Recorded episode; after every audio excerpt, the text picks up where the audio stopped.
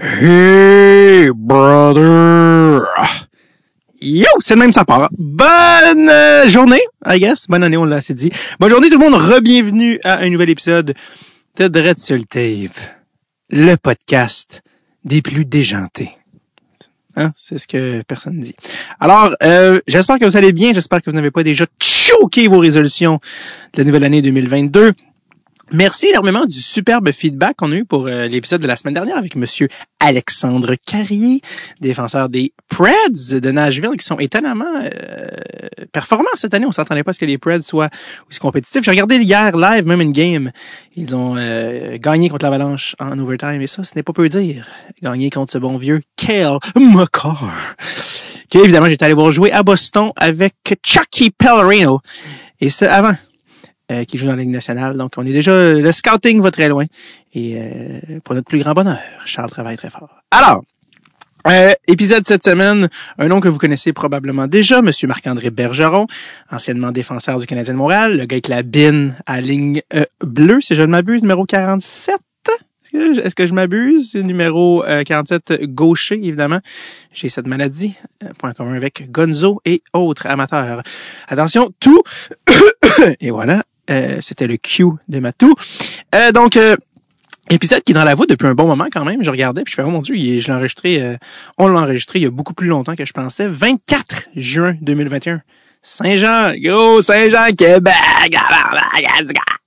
24 juin 2021. Je pense que c'était la fameuse journée où les Canadiens ont éliminé les Golden Knights, la pizza de Philippe Dano. souvenir qui semble si lointain hein, aujourd'hui.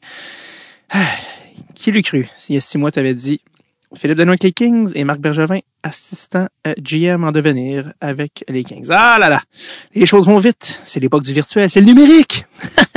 Aucun rapport. Alors, euh, Marc-André Bergeron que j'ai rencontré le 24 juin 2021, je vous rappelle, euh, j'ai rien à ajouter. Euh, oui, c'est ça. En fait, la seule mise en contexte, c'est que la raison aussi pour qu'on le reçoit, oui, sa carrière, mais il est directeur général ou comme directeur gérant, comme disent euh, les, plus aînés, de, des Lions de Trois-Rivières, qui est l'équipe affiliée au Canadien de Montréal, non pas dans la Ligue américaine, mais bien dans la ECHL. Donc la ligue tout juste en dessous, qui était euh, autrefois connue comme étant la East Coast Hockey League. Donc euh, East Coast, après ça tu montes Ligue américaine, et après ça Ligue nationale. Bref, tout le, toutes les équipes dans le giron du Canadien, là, donc et qui sont géographiquement rapprochées des fois. Souvent c'est des équipes qui sont éparpillées un petit peu partout, puis que les équipes se partagent des des filiales, des, des, des, des, ouais, des filiales mineures. Filiales, filiales, filiales, filiales, filiales, filiales. peu. Et donc, euh, voilà. Donc, euh, c'est ça. On y est. 24 juin 2021 pour la dernière fois. Voici mon moment avec Marc-André Bergeron.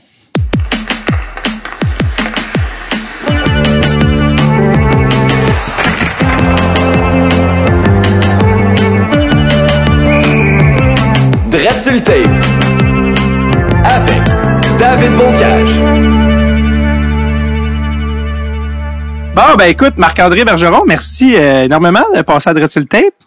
Ça va bien? Ça fait plaisir, David. Merci de me recevoir. Ça fait plaisir, ça fait plaisir. Euh, ben, écoute, il y a pas longtemps, on a commencé où on était, on était en train de jaser, de, de, on parlait de podcast avant de commencer, puis tu me disais que tu étais un gros consommateur du podcast de Mike Ward. Fait que tu es un fan d'humour, tu. Là je suis un fan d'humour, j'adore l'humour, je ne me considère vraiment pas. Euh, je suis un pee-wee, si on ramène ça au hockey, je suis un pee-wee en termes de connaisseur, là, mais j'aime en écouter. Souvent, je vais partir m'entraîner, courir, j'aime ça courir, puis je me mets un podcast dans les oreilles, puis comme je te mentionnais, c'est pas que je vais pas écouter direct sur la palette.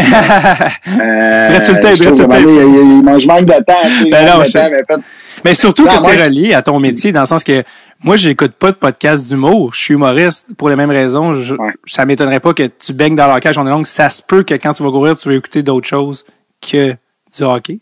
Donc, tu écoutes des podcasts d'humour je connais pratiquement tous les invités que tu as eus. Fait que, en grande majorité, je connais pratiquement toute leur histoire. Fait que, les écouter me raconter, si au peu je vais les appeler un peu comme toi, j'imagine, quand tu appelles tes amis qui te une joke. euh, c'est qui les humoristes euh, que tu suis? Euh, ou t'es-tu allé voir des shows d'humour euh, déjà? Des, des humoristes que tu Ben, je vois, ça fait, ben là, comme, comme vous, là, ça fait longtemps que je suis pas allé en voir. Ouais. Puis à ce temps, on dirait, euh, je vieillis, puis là, je suis occupé beaucoup avec le hockey, puis euh, dans mon rôle avec les aigles avant. Ouais. Puis on, je t'en dirais que je suis en train de devenir pantouflard un peu, là, euh, avec le, le- le web, là, on va dire, euh, deux pieds sur le divan chez nous, puis euh, une bière dans les mains, puis écouter des, des, des gars qui me font rire sur le web, j'avais pas ça du tout. Fait que Ouais. je dis pas que je retournerai plus jamais d'une salle, là, mais Ouais. tu sais, j'aime bien le, le confort de la maison. C'est qui qui, euh, c'est qui qui te fait rire quand, sur le web que, quand tu veux, euh, tu veux en rire? euh? Euh, ben, tu sais, toutes les capsules un peu que tout le monde a sorties, là, pour pas les nommer individuellement, mais je, je dirais que la raison principale pourquoi j'écoute Mike, le sous-écoute, c'est vraiment dans- parce que je trouve qu'il y a beaucoup d'invités diversifiés. Fait que ça me permet de, de connaître un paquet de monde que j'aurais probablement pas connu parce que, tu sais, je veux dire, je, je fais pas des recherches approfondies nécessairement sur Internet pour voir qui pourrait me faire rire, là, tu sais. Ouais. Fait que ça, je trouve que c'est intéressant. Puis souvent, je vais être en, ma- en machine, comme je parle comme mon grand-père. Je fais des tours de machine. Ouais. Puis, euh, fait que je me promène avec euh, ma femme, mes enfants dans l'auto, puis là, il y a un humoriste, mettons, qui va faire euh, une chronique quelconque, puis il voit à TV, puis je fais comme, ah ouais, je le connais, lui, euh, tu sais. Puis là, ils sont comme, tabarnouche, je t'ai rendu que tu connais l'humour, tu sais, mais tu sais, à cause de Mike Ward, fait que merci, Mike. Ouais, il, il donne, euh, il fait découvrir beaucoup de monde dans son podcast, Mike. Fait que euh, c'est un, un Ouais. gars très généreux avec la relève, mais ça, ça les gens le savent par, par, par ce temps-ci. Euh, c'est tough. euh, là, on est pour les gens, euh, ça, ça va sortir dans la saison 6, mais au moment d'enregistrer ceci, on est le 24 juin 2021. C'est la Ouais. Saint-Jean-Baptiste et également, en l'occurrence, aujourd'hui, le match 6 du Canadien Vegas. On parle rarement du Canadien dans le podcast. Je, je parle d'un invité, mais on est tellement là-dedans. en ce moment, la, la, la, la, la ville, la province est en train de, de Ouais. baigner dans la, dans la, la, dans la, la folie. Et toi, tu as eu la chance d'être sur l'équipe de 2010 qui s'était rendue en demi-finale. Je me souviens, j'étais dans le même appart il y a 10 ans, euh, à une autre époque de ma vie. Et puis, euh, qu'est-ce que ça te rappelle, tout ça, de voir, là, puis là, de, que le Canadien est à une victoire de la Coupe Stanley, qu'est-ce que ça te rappelle comme souvenir? Ben, ça me rappelle euh, le buzz que je sens, le buzz que tu parles, puis le buzz qu'on sent, là. Mais, tu sais, même en étant dans le Canadien, puis en étant euh, ségrégué jusqu'à une certaine façon, là, tu sais, vraiment protégé de tout, puis, tu sais, euh, à l'écart des, des gens, à l'écart un petit peu de la civilisation pendant tout ce temps-là, euh, pour rester le plus concentré possible. Puis, tu sais, c'est hockey, dors, mange, hockey, dors, mange, là, tu sais, ça, ça, c'est non-stop, ça lâche pas. Fait mais on le sentait quand même. Tu sais, on était habitué d'aller au Centre. Et puis, les rues étaient impraticables. Tu sais, C'était rendu là, la frénésie totale. Puis, euh, tu sais, sans trop tomber dans les détails. Puis, on dirait qu'aujourd'hui, là, je, 10 ans, 11 ans plus tard, je me rends compte que c'est C'est la même affaire, mais là, je le vis de, du partisan qui, le feeling, là, ben, ce feeling-là qu'on a, là, c'est tellement le fun. Je trouve ça tellement cool. Tu sais, moi, je veux dire, mon père, qui dans le temps prenait pour les Nordiques de Québec, une situation comme aujourd'hui, on dirait que ça rallie tout le monde. Ouais. Il y a plus de. Il y a plus de jamais un ou jamais l'autre. À ça, on est des Québécois, puis on dirait que tout le monde fait comme genre Wow, le Canadien est rendu là, puis c'est la, la folie. Qu'est-ce que les partisans savent pas que toi, tu sais, parce que tu l'as vécu du point de vue joueur, qu'est-ce que tu aimerais que les partisans sachent? Hey, qu'est-ce qui se passe du côté des joueurs en ce moment? Ben probablement que les gars se disent euh, j'espère qu'on gagne à soir parce que ça me tente pas de m'en aller jouer game 7 là-bas. là. ouais, c'est ça, à Vegas. là. pas juste pas juste parce que tu as une chance de d'aller la perdre là-bas, mais plus Mm. parce que ça rajoute tout le voyagement. Tu as passé ton année à voyager. là. Ouais. Tu es non-stop dans les avions, non-stop dans les bagages. Tu sais, là, t'as juste le goût là, de, comme de passer à la prochaine étape. Tu as une Ouais. chance de le faire à soir. Puis c'est comme genre là, je peux m'évi- m'éviter un voyage d'avion, je peux m'éviter tout le tralala qui vient avec. Puis de régler ça, puis d'avoir déjà le focus sur la finale, puis de savoir qu'il me reste juste quatre games à gagner pour gagner la Coupe Stanley je pense pas que c'est quelque chose que les gens savent pas nécessairement, là, mais on dirait que c'est ça qui m'est venu en tête. Tu veux finir, ouais, c'est ça. Y a- tu sais, tu disais, vous étiez ségrégés, mais vous, vous étiez vraiment à l'hôtel, à l'époque, en 2010. Ouais, on n'a pas été à l'hôtel tout au long des séries. On a commencé à on a commencé euh, ronde 1, ronde 2, on était à la maison, à la maison, là, à nos domiciles, dans nos domiciles euh, privés. Ouais. Puis euh, ronde 3, euh, là, là, je l'ai pas dans la tête, mais on allait comme moins bien. Puis la frénésie, justement, que je parlais tantôt des rues barrées, c'est pas des rues barrées, mais tu sais, il y avait il y avait vraiment un engouement. Là, Tu sais, je pense que la première année qu'il avait commencé à sortir les drapeaux sur les voitures, là, puis il y avait des drapeaux il y en avait partout. Là, Tu sais, c'était, Puis on avait de la difficulté à se au Centre Bell. On performait moins bien à domicile que sur la route euh, dans cette série-là. Puis euh, c'est à ce moment-là qu'il avait décidé que la troisième ronde de nous mettre euh, dans un hôtel du centre-ville. Puis ça avait été une, une excellente idée là, parce que oui, ça, ça l'a fait qu'on voyait moins nos familles, mais euh, de toute façon, on est tu viens tellement, t'es tellement fatigué. C'est tellement, comme j'ai dit tantôt, hockey, mange, dors. Tu sais, t'arrives à de ta pratique, tu te couches l'après-midi, tu soupes, tu écoutes un peu à TV, tu te couches de bonne heure. Tu sais, fait que le rythme là, était freiné. Fait que tu sais, t'es, t'es là, mais t'es pas tellement là, là tu sais, avec ta famille. De toute façon, c'est un peu le côté euh, moins euh, digne ou moins grandiose de, Ouais. de, de- de la réalité de la Ligue nationale, rendu surtout là, au stage que les gars sont rendus présents. Ça aide-tu, ça, euh, être juste ensemble à l'hôtel, ou tu trouves que ça aide ou ça nuit, ou?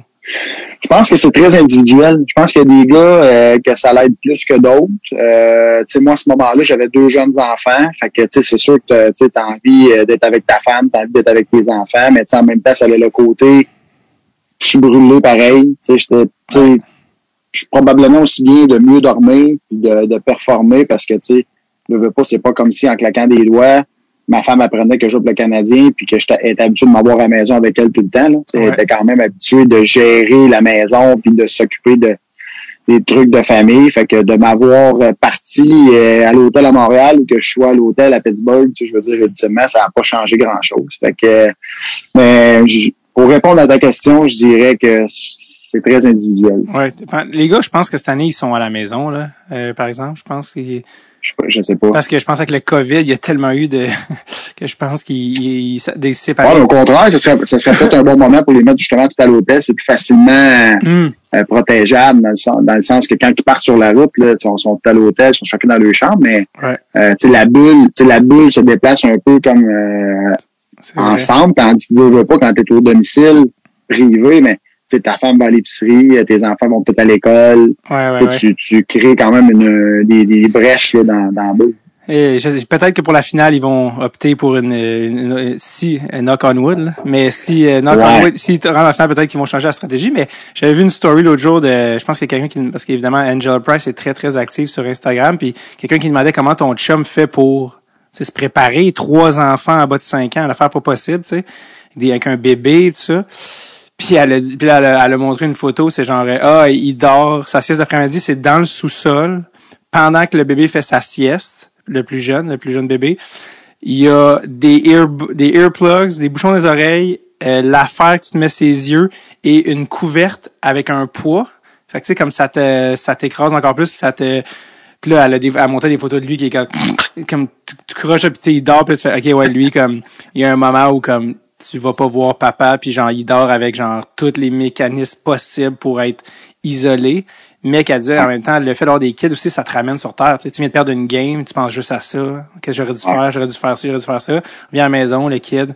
Ouais, peut-être pas si grave que ça, finalement, il y a d'autres choses dans la vie, mais, euh, ouais, il faut qu'ils trouvent leurs astuces, là, pour rester sharp, parce que, écoute, il arrive à chaque fois, euh, gladiateur qui va dans l'arène, il va-tu mourir? Tu sais, c'est comme à chaque fois, c'est la concentration d'un neurochirurgien avant une opération de 8 heures. Mais t'as as raison. Euh, puis, tu sais, les fans des gars de hockey ont quand même du mérite. Là. Souvent, Ah, ça, on ben est oui. des. Notre vie fait qu'on a des enfants jeunes. On est on est stédé jeunes, on a un salaire stédé jeune. Tu sais, on, souvent, on a. euh, les gars vont jouer aux États-Unis, puis on est des Canadiens. Ta femme vient, peut pas travailler parce qu'elle a pas de permis de travail. Tu sais, fait qu'elle est à la maison. Que là, on a comme le setup souvent pour faire des enfants jeunes. Puis là, on se ramasse avec des enfants jeunes. C'est dans un dans une job sérieuse qui demande euh, beaucoup de sérieux puis beaucoup de rigueur. Fait que souvent, c'est la femme qui ramasse tout le côté plus maison. Fait que, en, en effet, moi, je tip my hat à ma femme parce que euh, ça a géré euh, la maison pendant longtemps. Puis, tu sais, encore, d'ailleurs, mais tu sais, là, on je veux pas, je suis plus- je suis beaucoup plus présent que je l'étais. Tes enfants ont appris ton prénom, je pense, l'année passée ou quelque chose comme ça. Ouais, c'est ça. Avant, il disait monsieur, là, sur plus, c'est plus, plus une proximité. Euh, non, mais en plus, euh, un des, une des lignes euh, narratives, euh, un des gars qui, qui fait le plus parler de lui cette année, euh, évidemment, Carey Price, mais Corey Perry, tu sais, Monsieur Perry, 36 ans, euh, écoute, on dirait que c'est, le, le, le, le papa avec Shea Weber, des petits gars. Puis toi, t'as joué avec Corey Perry à Anaheim, même que j'ai été vérifié. lui, il avait 22 ans quand tu as joué avec lui et il était quand même euh, avec un autre gars de 22 ans à l'époque qui s'appelle Ryan Getzlaff, les deux meilleurs scoreurs de l'équipe. Parle-moi un peu Ouais. de Corey Perry, même si tu l'as connu à une autre époque de sa vie. Ben, ça fait déjà longtemps. hein. Tu dis, il y a 36, ça veut dire que ça fait 14 ans que Ouais. je joue avec. Ah ouais. Ben, c'est pas drôle penser de même. Mais euh, ouais, euh, Ça fait mal, ça fait mal. euh, ouais, ça fait mal. Mais super, euh, je je suis un petit peu plus vieux, plus vieux que lui. Moi, j'ai 40, là, fait que, Mm. tu sais, à ce moment-là, je vais avoir 26. Euh, tu sais, c'est très bien accueilli. Sais, moi, je suis allé, euh, j'étais allé euh, à Anaheim, puis tu sais, ça s'est fait vite. Euh, on venait d'avoir euh, notre premier enfant.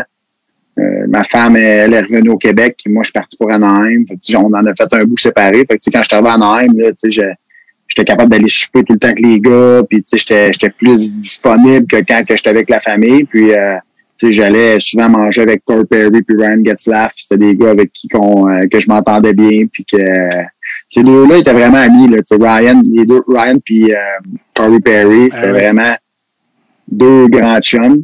Puis si je me trompe pas, euh, à cette année-là, quand moi, Perry il est revenu vers la fin de saison, il revenait d'une blessure, puis il venait de scorer 50 buts, là, je pense, l'année d'avant. Ou en tout cas, il- si j- ma mémoire me fait pas de défaut. là. Mais dans, dans la Ligue nationale, ça, son 50 buts, il l'a fait plus 2010-2011, je pense, parce que 22, il est encore en début de carrière. là. je pense tout, tout c'était l'année après. Il avait, il avait scoré quand. Ouais, ben, Ou oui, 50 t'as goals, peut-être dans le peut-être dans le junior. avait 21 ans, là. Peut-être dans le junior, parce qu'il avait torché le junior, là, à cause du euh, lockout. Il avait joué une saison de plus dans le junior. Ben, Euh, je, dis, je dis 50, dans le fond, ben, tu sais, il avait peut-être scoré 30 d'abord. Ah, ben, Tu sais, il avait quand même, sa saison 21 ans, il avait quand même scoré, mettons, un un paquet de buts que normalement tu vois pas, Ben là, oui. déjà, là. Ah oui, il était exceptionnel. Et déjà, Ouais. est- fait que, est-ce que c'est le genre de gars que tu as encore dans ton cellulaire et que tu textes une fois de temps en temps? Non, non, je l'ai pas, mais tu sais, l'affaire, là, c'est que, j'essaie de le faire, mais tu sais, j'ai gardé quand même beaucoup de, de, de, de contacts dans le hockey. Mais l'affaire qui arrive, c'est souvent, les gars, on déménage, là, les numéros de téléphone ils changent. euh.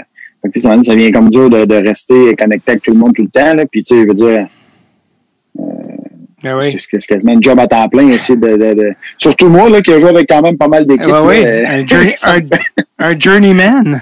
Ah oui, on va y venir. ouais, c'est ça. C'est c'est quoi, selon toi, la, la grosse différence entre l'équipe de 2010 et celle de 2021, quand tu vois ça? Là?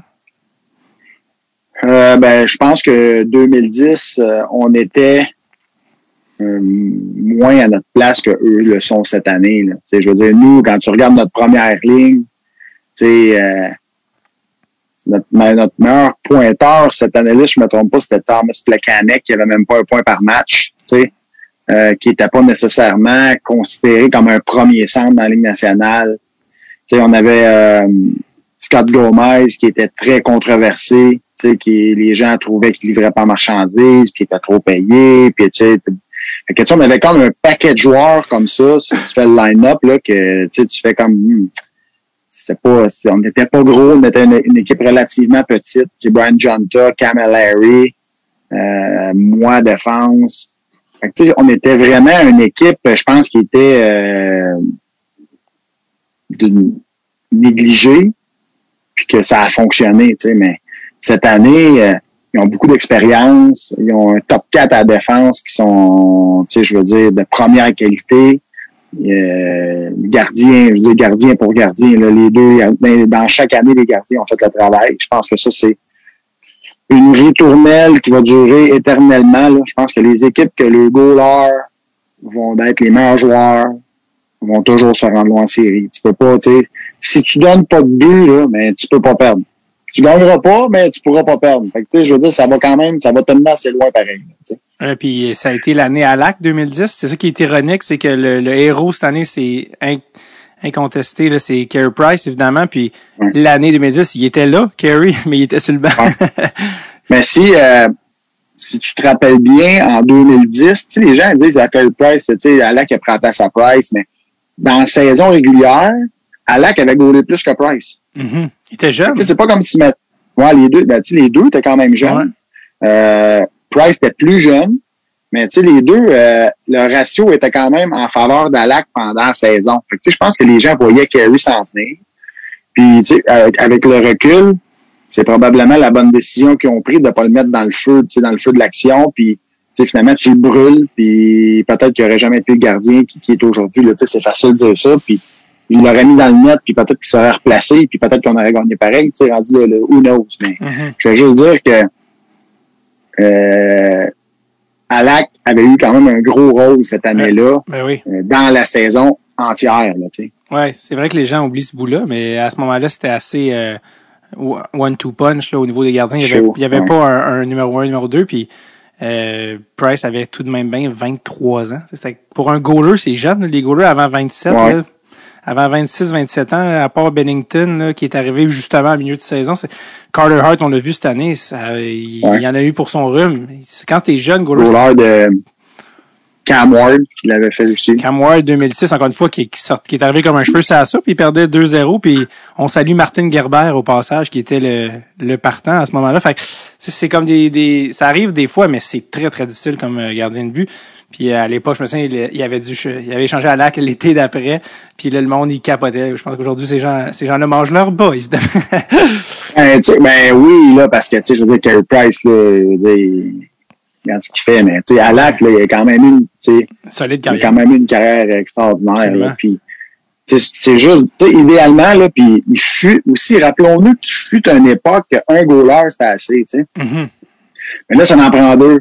Mais tu sais, si ça avait été cette période qu'on a aujourd'hui, recul de, tu sais, d'une couple d'années, ben, probablement, probablement que les deux seraient restés, puis ça aurait été un super de duo pendant des années de temps, tu sais. Ouais. C'est juste que, tu sais, c'est des donné, c'est des gars qui patinent, c'est des petits joueurs, c'est des, tu sais, là, c'est- il y a comme une roue, puis il y a des cycles, puis là, c'est, on est Ben rendu oui. ce qu'on est rendu. Et puis c'est ça aussi que c'est que tu l'as dit, on est rendu à deux goalers sans, ben, sans Jake Allen, on n'est pas dans les séries. Là.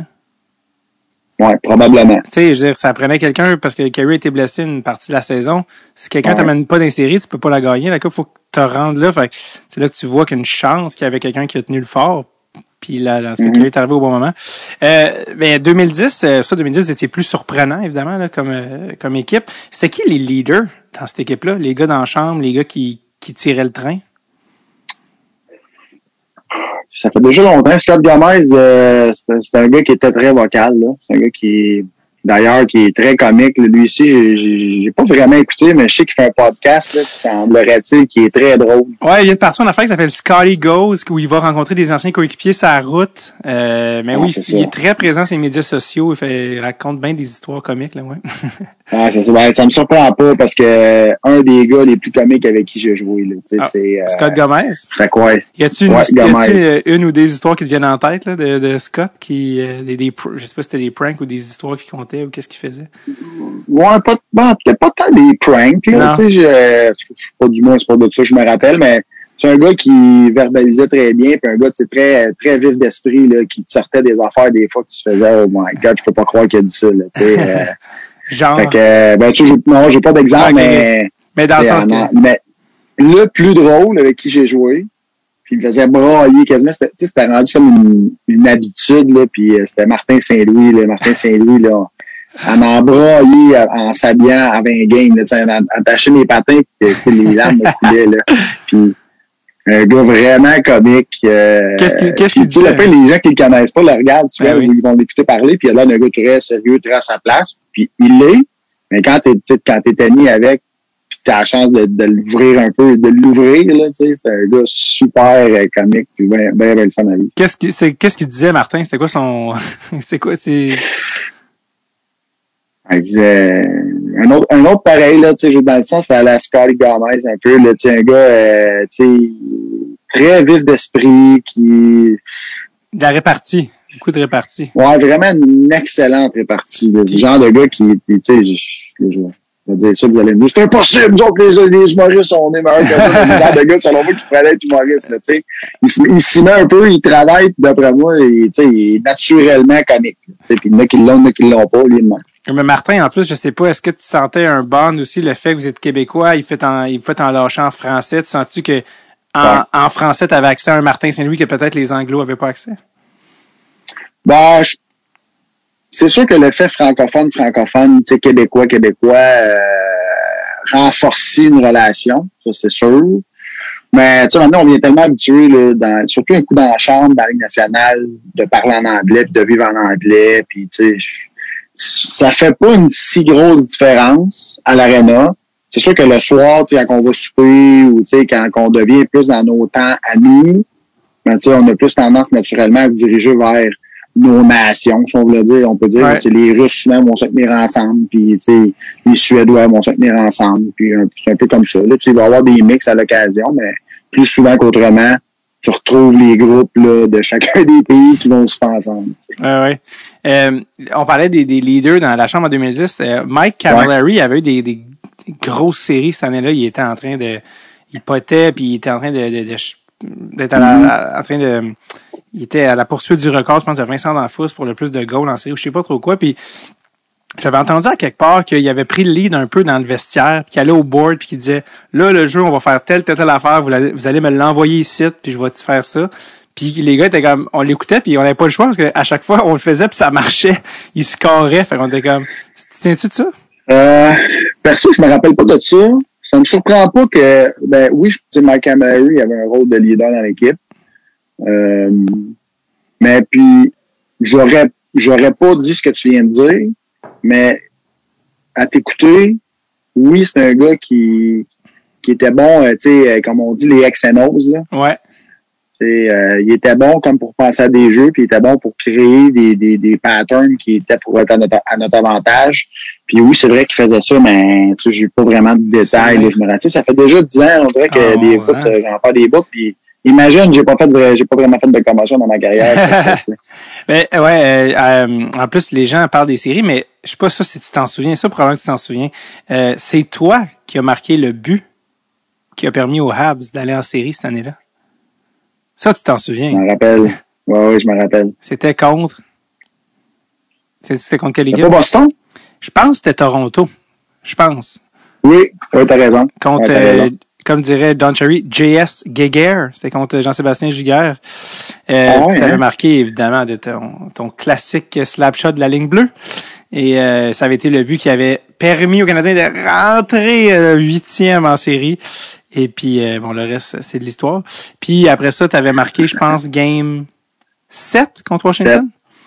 Ouais. C'était, euh, puis c'était le, pre- le premier but du Canadien, je pense.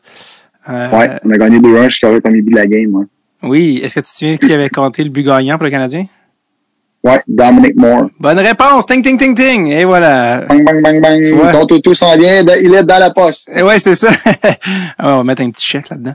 Mais euh, oui, bref, des, des bons souvenirs. Euh, je sais pas si c'était-tu dans ces séries-là. Je sais pas pourquoi, quand je sais que je te recevais, j'ai eu un. Il y a plein de flashs à faire qui me reviennent. Un moment donné, je pense que tu, devais t'en retourner. Toi, tu viens de Trois-Rivières. Fait que tu devais t'en retourner chez à Trois-Rivières. Puis t'as appelé dans une ligne ouverte à radio. Je suis pas fou, là. Je me souviens que t'as fait ça. Ça, tu t'en souviens-tu? Ouais, c'est vrai. Euh, dans le fond, euh, j'étais, euh, j'aimais bien écouter la gang de 98.1 Choix, Choix Radio X à Québec. OK. Jeff, Jeff Fillion. OK, oui. J'aimais bien ça, les écouter. Puis, d'après moi, je vais quand même m'approcher de Trois-Rivières parce que d'après moi, à, à Montréal, ça pogne pas, là. Puis c'était, euh, c'était pas Jeff Fillion qui est en ligne, ou Jeff est en ligne, euh, qui travaillait, mais avec son acolyte euh, Yves, euh, Yves Landry, peut-être? Yves Landry, là, je m'excuse pour euh, Euh, cette dite personne. Mais, euh, fait que ouais, les gens, ils, ils bitchaient, là, contre nous autres. ils disaient que, dans le fond, si c'était pas de Carey Price, on serait pas là, puis blablabla, là, tu sais. Puis là, j'avais fait, oh, là, tu sais, je parle aux médias tout le temps, là. Fait que moi, m'a appelé comme si, dans le fond, euh, je me colle une entrevue, tu en descendant. Fait que j'avais appelé, puis là, ça avait viré bizarre. Il m'avait comme pas replacé, tu sais. il était- sûr, j'étais pas annoncé rien, là, tu sais. J'avais Ah. comme appelé comme, euh, Régent de Terrebonne qui pogne le téléphone, Ah c'est ça. décide de faire un coup de téléphone, mais tu sais. Puis tu, euh, je me, je- tu te souviens-tu qu'est-ce qu'il a dit? Le gars, je pense qu'il était, il était comme là, on a un gars, parce que tu sais, il t'appelle. Alors, je parle à qui? Marc-André Marc-André Bergeron. Marc-André Bergeron. T'es pas. Ouais. Tu sais, ça peut T'étais où hier? Il dit, t'étais où hier, toi, pour la game? Ben, j'étais sur le banc. Hein? T'étais sur le banc? Tu veux dire, sur le banc, tu sais? J'ai- Parce que je, je m'en rappelle parce que je me suis fait reparler quand même plusieurs fois là, de cette entrevue-là. Surtout quand je donne des entrevues à Québec, c'est quasiment automatique qu'il m'en parle. tu sais, Ouais. euh, Puis euh, fait que finalement, j'avais, là, il avait comme fini par allumer. puis j'avais dit que, tu sais, je- tu sais, c'est- dans le fond, là, tu sais, Carey Price est dans notre équipe. Tu sais, c'est, comme dire, euh, ben, Mercedes gagne parce qu'ils ont Lewis Hamilton. Ouais, mais il est dans, il est dans l'équipe de Mercedes. Tu sais, c'est- je veux dire, il- dans leur équipe, ils ont choisi de l'avoir. Tu sais, C'est nous autres, Price, c'est notre goaler. Ou ben, tu sais, Alak, c'est notre goaler, ou whatever, tu sais. Fait que c'est un peu ça, là. C'est un peu ça, je pense, que c'est, qui, savait, qui avait été dit puis qui s'était passé, mais. Parce que je me souviens que T'avais un- le gars, il catchait pas, puis t'avais dit, ouais, oui, Marc-André Bergeron, il comme, ouais, ouais, mais là, tu vois qu'il regarde son distributeur d'appel, puis qu'il est comme pas sûr, mais pas le joueur du Canadien, puis t'avais dit quelque chose genre, ouais, ouais, numéro 47 avec le gros slap shot, puis il a fait comme, OK, OK. Puis là, il se demande si c'est un, j'ai dit ça. il se demande si c'est un prank. Là, David, là, tu sais, toi, t'es un vrai nerd, là, de, de, de hockey, c'est vrai, là. Tu te rappelles des affaires, là, que. Écoute, j'en ai un autre en plus qui s'en vient après ça, que, que je me souviens que personne t'a parlé, mais juste avant, parce qu'on est sur l'affaire de quand t'as appelé dans, dans, dans la ligne ouverte, les joueurs du Canadien, puis je veux dire, quand t'es pour le Canadien, là, t'es, t'es dans une, comme on dirait euh, en cinéma, t'es dans la matrice, là. Tu sais, t'es, tu peux pas euh, faire ce que tu veux tout le temps, là, tu sais, parce que faut que t'appelles, euh, Beauchamp ou Deschamps, en tout cas, le gars qui s'occupe des médias, puis tatata, tu sais. Les joueurs sont sollicités de partout, c'est la folie, le Canadien euh, au Québec. Bon, bref. Ça pour dire, toi, tu as pris l'initiative d'appeler d'une ligne ouverte, tu sais, pour donner ton opinion. Est-ce que tu te l'es fait dire par le responsable des communications? Non. Non, je pense que, tu sais, ça avait été, euh, tu sais, ultimement, ça avait été bien fait, puis il avait Mhm. vraiment, ça avait fait jaser, là, tu sais, mais Ouais. Mais pas. non, il m'en avait pas parlé, puis euh, je pense qu'il n'y a pas un joueur non plus qui m'en avait parlé, là, tu nous autres, ça avait comme passé. euh, C'est sûr que les Finlandais. je pense qu'aussi, tu sais, les joueurs, les joueurs du Canadien, c'est pas comme, l'organisation non plus, là. Quand tu tombes au deuxième étage, c'est un autre game. Les joueurs, c'est les joueurs, là. Je dis, c'est pas, euh, Ouais. t'as fait la même gestion que ça peut être au niveau administratif, là. Ouais, ouais. Non, mais tu sais, je le dis parce que, tu sais, les joueurs du Canadien, des fois, c'est comme, hey, euh, peux-tu faire tel, puis c'est comme, non, non, tu sais, faut que tu demandes la permission, ils se font dire non. Moi, j'ai eu la chance de recevoir, écoute, je commençais le podcast 2016. Dans mon studio était dans la chambre chez mes parents. Puis euh, le gars qui coproduisait avec moi, il était goaler à Princeton, fait qu'il connaissait Mike Condon, tu sais. Puis Mike Condon, c'est vraiment un bon gars pour ceux qui le connaissent, parce que lui, il sait très bien que la Ouais. carrière, ça va durer euh, un nombre de temps. Ouais. Puis le monde avec qui tu croises en montant, tu vas le croiser en descendant. Fait que si t'es pas euh, quelqu'un de correct. euh, Puis lui, il avait dit Hey Mike, tu viendrais au podcast, on commence un podcast ok, il n'y a pas de trouble. Mon gars, il est avec un 4, un six pack de bière, puis on va jaser. Mais ça, ça, c'est ce qu'on appelle l'exception à la règle. Parce que tu demandes à n'importe quel autre gars. Puis peut-être c'est parce qu'il est pas québécois, fait qu'il y a moins de pression, puis il s'en fera pas parler euh, 800 fois, puis tout ça, puis c'est un Américain, mais il était venu, puis je le sais pertinemment qu'il avait pas demandé la permission, parce que s'il la demande, il va se faire dire non. Tu comprends? Ouais. Fait qu'il y a tout ça, c'est pour ça que c'est tellement une grosse machine, le Canadien, c'est tellement une grosse marque que toi qui appelles à la radio dans le char, je me dis, hey, t'as-tu mangé un char après, tu sais? C'est pour ça que je me demandais. Non, non, pas en tout, pas en tout. Puis, tu sais, c'est aussi pour protéger les gars, pour justement qu'ils paraissent pas mal, tu sais. Ben oui, ils, ils protègent le gars, Ben que ce soit pas lui qui ait besoin de dire non, parce qu'en effet, c'est vrai que si c'était le, le buffet, là, ça serait terrible. Les gars seraient tout le temps en train de d'être dérangés. Puis c'est pas parce qu'ils voudraient pas le faire toujours nécessairement. C'est parce que là, à un moment donné, tu sais, je veux dire, euh, la vie, sa vie, c'est le jouer au hockey. C'est pas de, de, de donner des entrevues, de faire des conférences, une en arrière de l'autre la journée longue. c'est normal que c'est pas sa force, là, c'est pas ça son métier, tu sais. Euh, juste, tu dit que j'étais un nerd, là, j'en ai, j'en ai une, j'en ai une, j'en ai une- je vais te dire, j'étais un peu fier de celle-là parce que quand j'ai su que tu venais, je fais, ah, si, tu, je pense que je me souviens d'une séquence, j'ai été revérifié puis j'avais bel et bien raison puis je suis comme, ouais, ça c'est un peu déviant, là, mais t'es- t'étais, je vais voir si t'en souviens, t'es à l'origine, t'es à l'origine de possiblement, non pas possiblement, du meilleur blooper de l'histoire de la Ligue nationale de hockey. Marc-André, est-ce que tu sais de quelle séquence je parle? Ah ouais, ben ouais, je me rappelle très bien. euh, le, le gars qui, le gars qui manque son empty net euh, pratiquement dans le crease, puis on repart l'autre bord, puis on score. Exactement. Pour finalement perdre en overtime pareil. en plus. Ça, je m'en souviens aussi. Vous avez passé un time. 2007, Ouais. tu joues pour les Oilers à ce moment-là. Et c'est le. Est-ce que tu te souviens du nom du joueur qui a raté le Open Net?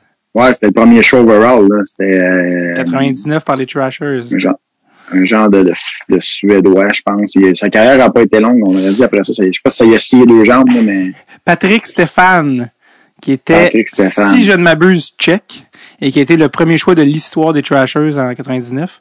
Le, le fameux, le fameux euh, trade de Brandberg, Ouais. il, a, il a échangé le first, puis il est allé chercher 2-3, puis il a pris Cédine. Puis euh, eux ils ont eu Patrick Stéphane. Puis à ce jour, euh, le 1999 est connu comme étant l'un des pires repêchages de l'histoire. Puis le seul qui passe pour un génie, c'est Brian Burke parce qu'il a pris les deux Cédines, puis c'est les deux seuls gars qui sont devenus des, des légendes. Puis euh, à l'inverse, En effet. deux- 2003 est connu comme étant des meilleurs. Puis 2003, c'était Fleury, puis c'était Perry Getzlaff dans la même ronde que les... Un vol à l'étalage, comme on dit. Tout ça pour dire, Ouais. quand c'est, vous allez voir la, la reprise numéro 47, tu rates ta passe en sortant de la zone, ce qui est, honnêtement, jusque-là, le pire cauchemar pour toi, parce que t'es comme, Ouais, ouais. je viens de...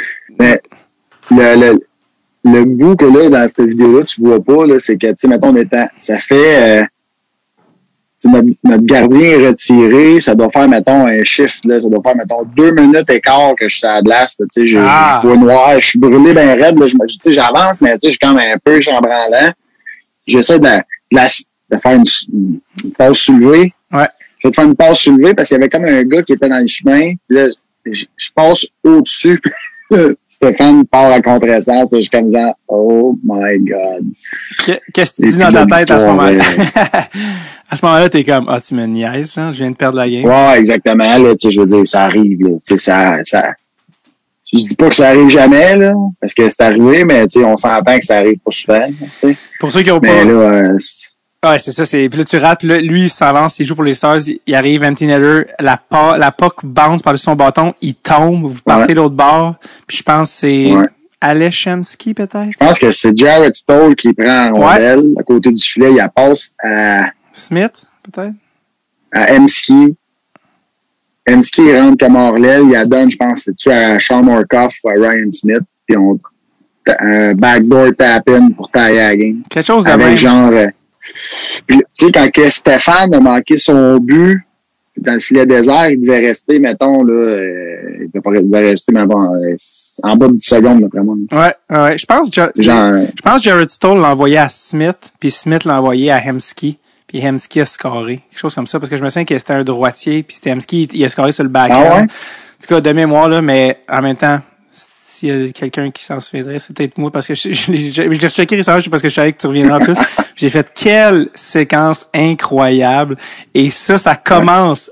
Ça, ça ce bonbon-là existerait pas si t'avais pas raté ta En faisant une erreur, ouais. en faisant une erreur, ça a donné une erreur pire. Vraiment une succession ouais, une Ah ouais. suite de, de, de, de, de jokes Ah, vraiment, ça, ça se peut pas. Euh, avant qu'on qu'on ouais, qu'on parle de ta carrière, parce qu'on tantôt on parlait du, du Canadien, puis on parlait de plein d'affaires, puis ça m'a fait penser, tu sais, justement, quand on parle de, de, de jouer à Montréal en tant que Québécois, il y a pas tant de gens qui le vivent. En ce moment, il y a Dano. Pense que c'est juste Dano parce que, justement, Jonathan Drouin euh, est pas avec l'équipe en ce moment, puis euh, il, a- quitté l'équipe pour des raisons personnelles. Quand tu vois ça, est-ce que tu te, fais- tu te rappelles, tu sais, de jouer à Montréal, puis il est dans une situation différente que toi, tu c'est un jeune joueur qui a un, entre guillemets, un gros contrat, qui, avait une certaine pression. C'est comment jouer pour le Canadien quand t'es québécois, puis comment tu te sens par rapport à ça quand tu vois ça, un gars qu'il faut qu'il se retire? Ben, euh, ce qui est certain, c'est que euh, avoir eu la chance de jouer pour euh, les Canadiens, ça, m'a ouvert vraiment un paquet d'opportunités. je trouve ça le fun. Dorénavant, quand je joue au Centre Bell, mais j'étais un ancien. Je joue dans le salon des anciens. Je fais la tournée des anciens Canadiens. Je joue un paquet de games avec ces gars-là. Euh, mon fils, mes enfants viennent dans le salon des anciens. Ils ont la chance de côtoyer tous ces anciens-là qui ne sont plus juste des, des numéros accrochés au plafond pour eux, mais ils les côtoient, ils leur parlent, euh, ils ont la chance de, ils ont la chance de les voir, ils ont la chance de les voir. Et puis, euh, fait toute cette poutine-là d'anciens, je trouve ça vraiment une super de belle chance. Puis, la, la, la- de jouer des matchs, là, j'ai vraiment développé des relations. Tu sais, je connais tous les gars, euh, pratiquement, là, tous les gars. Puis, euh, c'est vraiment une belle, euh, une belle famille, là, tous ces anciens Canadiens-là. Là, fait que ça, c'est, c'est vraiment euh, une chance que j'ai eu de pouvoir jouer avec le Canadien. sais, parce que tu, regardes un paquet de gars qui ont joué avec nationale et qui n'ont jamais joué avec le Canadien. C'est- Je pense que la majorité d'entre eux, quand ils, ils analysent leur carrière, je suis pas mal certain qu'ils auraient tout un petit. euh, Ils auraient tous eu le goût d'un moment donné de jouer avec, avec le Canadien. Le Canadien. Est-ce que, tu sais, l'autre jour, tantôt tu l'as parlé, à- en allant à Trois-Rivières, tu sais, t'écoutes les médias puis t'entends chialer contre ton équipe. Tu sais, toi, t'as été à Montréal euh, un an, tu sais, à peu près, ou, tu sais, Ouais. Jonathan, ça fait des années, il est jeune, il a beaucoup de pression. Est-ce que tu te dis, ouais, à long terme, là, tu sais, en, entendre autant Ouais. d'affaires négatives sur toi, sur ta famille, sur ton équipe, tu te dis-tu, ouais, quelque chose d'un petit peu dark là-dedans? Ben, euh, assurément, sauf que quand t'es quand t'es dedans pendant une saison, moi, j'écoutais aucun média. là. Je veux dire, je, Est-ce que tu, est-ce que tu, dis, est-ce que tu dis ça ou tu le faisais pour vrai? non, non, je, je le faisais vraiment pas. là. Vraiment pas. J'écoutais pas la radio, j'écoutais pas la, j'écoutais pas Sport 30, mettons. Là, puis j'ai- tu sais, je peux écouter un match de hockey, là, ou, tu sais, j'écoutais la TV, mais j'écoutais pas les nouvelles. Puis si je voyais que c'était pour parler de, je changeais de poste. Puis j'avais même dit, à mes parents, puis les gens qui sont proches de moi, qui me côtoyaient souvent, dites-moi les pas si Renaud Lavoie dit que je suis pourri, tu sais. Ouais, je Je veux pas le savoir. Fait que, tu sais, moi, le lendemain matin, quand je rencontre Renaud Lavoie, là, on prend Renaud, puis c'est un exemple, je pourrais dire X. Y, Z, pas rapport. ouais. Mais, tu sais, quand je le vois le lendemain matin dans la chambre, ben, tu sais, moi, j'y parle, là, comme, si, tu sais, je le sais pas, là.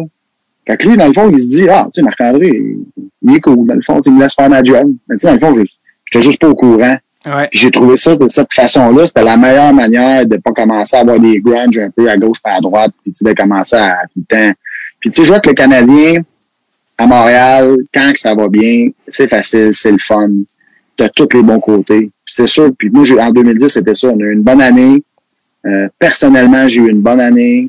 On s'est rendu loin en série. Fait que, tu sais, c'était- juste du positif, mais c'est sûr, quand ça va pas bien, ça va pas bien. Mais- C'est c'est- c'est le revers de la médaille. là. Faut dire aussi qu'en 2010, les médias sociaux étaient pas ce qu'ils sont aujourd'hui. Tu sais, euh, tu sais, à- En plus. les All-Stars, tous les joueurs ont un compte Instagram.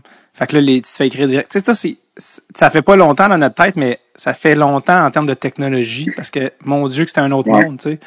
Il y a ça aussi que tu fais, il y a une autre coche, là, tu sais. que Avant, les gens qui, qui créaient dans leur salon, ils t'écrivaient pas personnellement. Tu sais, comment ils pouvaient pas? Il y avait quelque chose. Non, c'est sûr, c'est sûr, mais j'aurais probablement utilisé la même technique. Là. Tu sais, je veux dire, si euh, tu, tu sens que ça, ça te dérange, ben, tu sais, martyrise-toi pas toi-même à aller Ouais. vivre tout ça. Tu sais. Ouais. Préserve-toi. Euh, au pire, désabonne-toi. euh, assure-toi qu'il y a quelqu'un qui le gère pour toi. Tu sais, il y a bien des solutions quand même. là. Ouais. Je veux dire, que s'il y a des jeunes euh, Québécois qui écoutent, qui jouent pour le Canadien ou qui, s'il y a un conseil, tu sais, à donner à un jeune Québécois, c'est peut-être de juste, juste bloquer tout, c'est probablement la meilleure, euh, meilleure manière de se préserver. ouais, parce- ben, non, mais ben, on- ça, c'est pour un type de personne. Mm. sais. Il y en a d'autres qui filent peut-être de ça ah, aussi. c'est vrai. C'est les, les, Tu sais, je veux dire, t'es pas nécess- on n'est pas tout affecté de la même façon. Puis, tu sais, il y en a qui gèrent mieux ça que d'autres. Puis, tu sais, il y en a qui ils vont rire à la limite là, de se faire écrire que t'es, un là.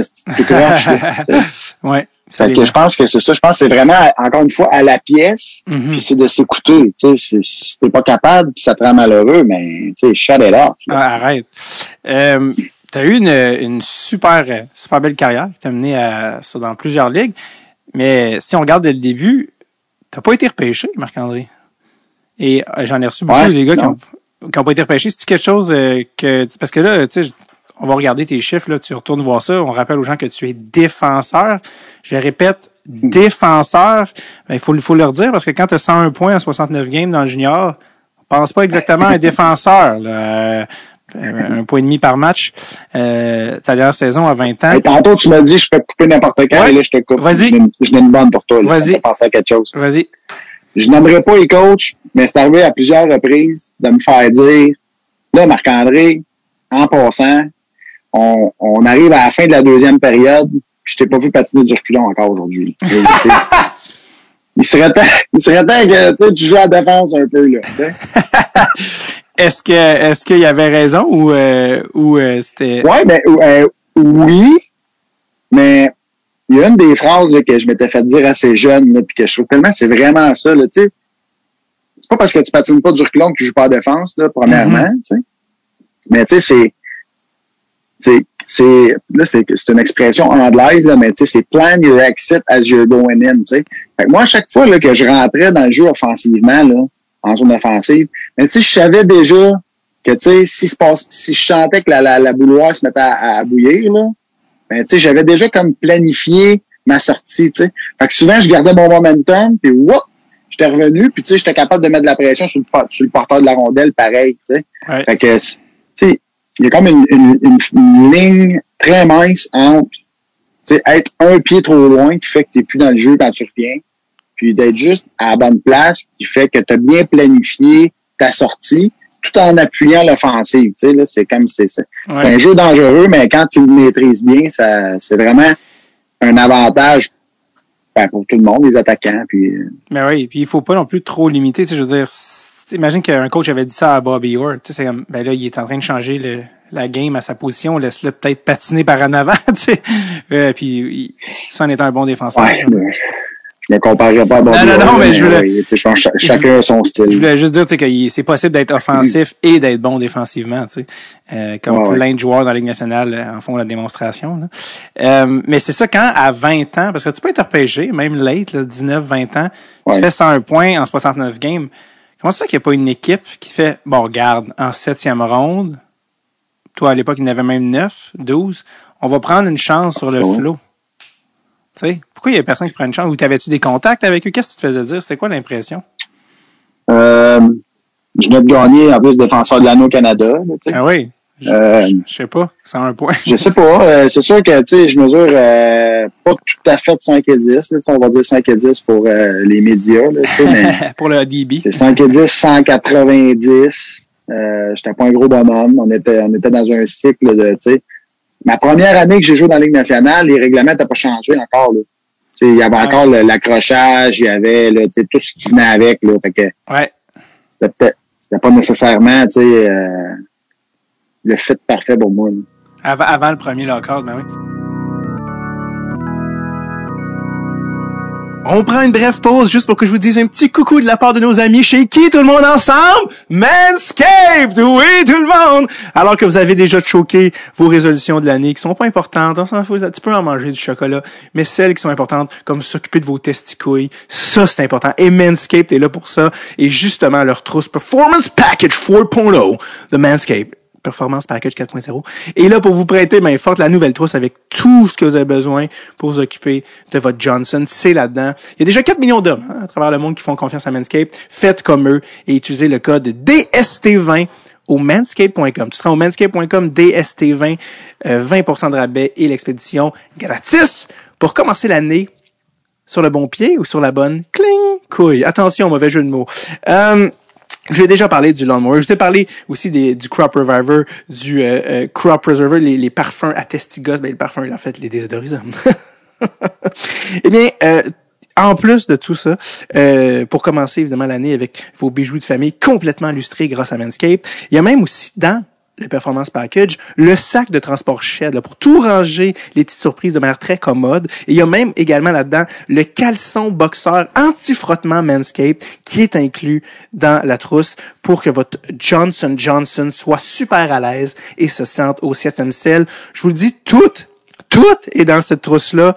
C'est vos couilles qui vont vous remercier. Obtenez un rabais de 20% et l'expédition gratuite avec le code DST20 au manscape.com. Je répète, 20% de réduction et l'expédition gratuite sur manscape.com avec le code DST20. Ne vivez plus dans le regret et allez voir nos amis chez manscape.com. Allez, on retourne à l'épisode.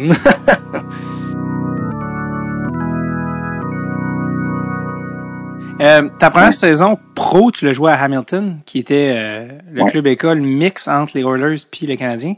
Et ton club, Pas la première année. pas la première année, ok, après ça l'est devenu. Euh, tout ça pour dire, Ouais. ton coach en chef était nul autre que? Euh, c'était Claude Julien. exactement, qu'on a vu euh, ben, jusqu'à tout récemment cette année. Euh, c'est un gars tu sais, qui, ont, qui, est- qui a l'air d'un bon monsieur, mais on le connaît pas vraiment, Claude Julien. Puis surtout pas comme on entend beaucoup de, de choses sur lui. Il a quand même été 10 ans à Boston, puis il a gagné la coupe, puis il a des médailles d'or olympiques. Mais c'était, c'est quoi ton souvenir de Claude Julien? Il était comment comme coach, Claude Julien? Euh, ouais, ça fait longtemps. euh.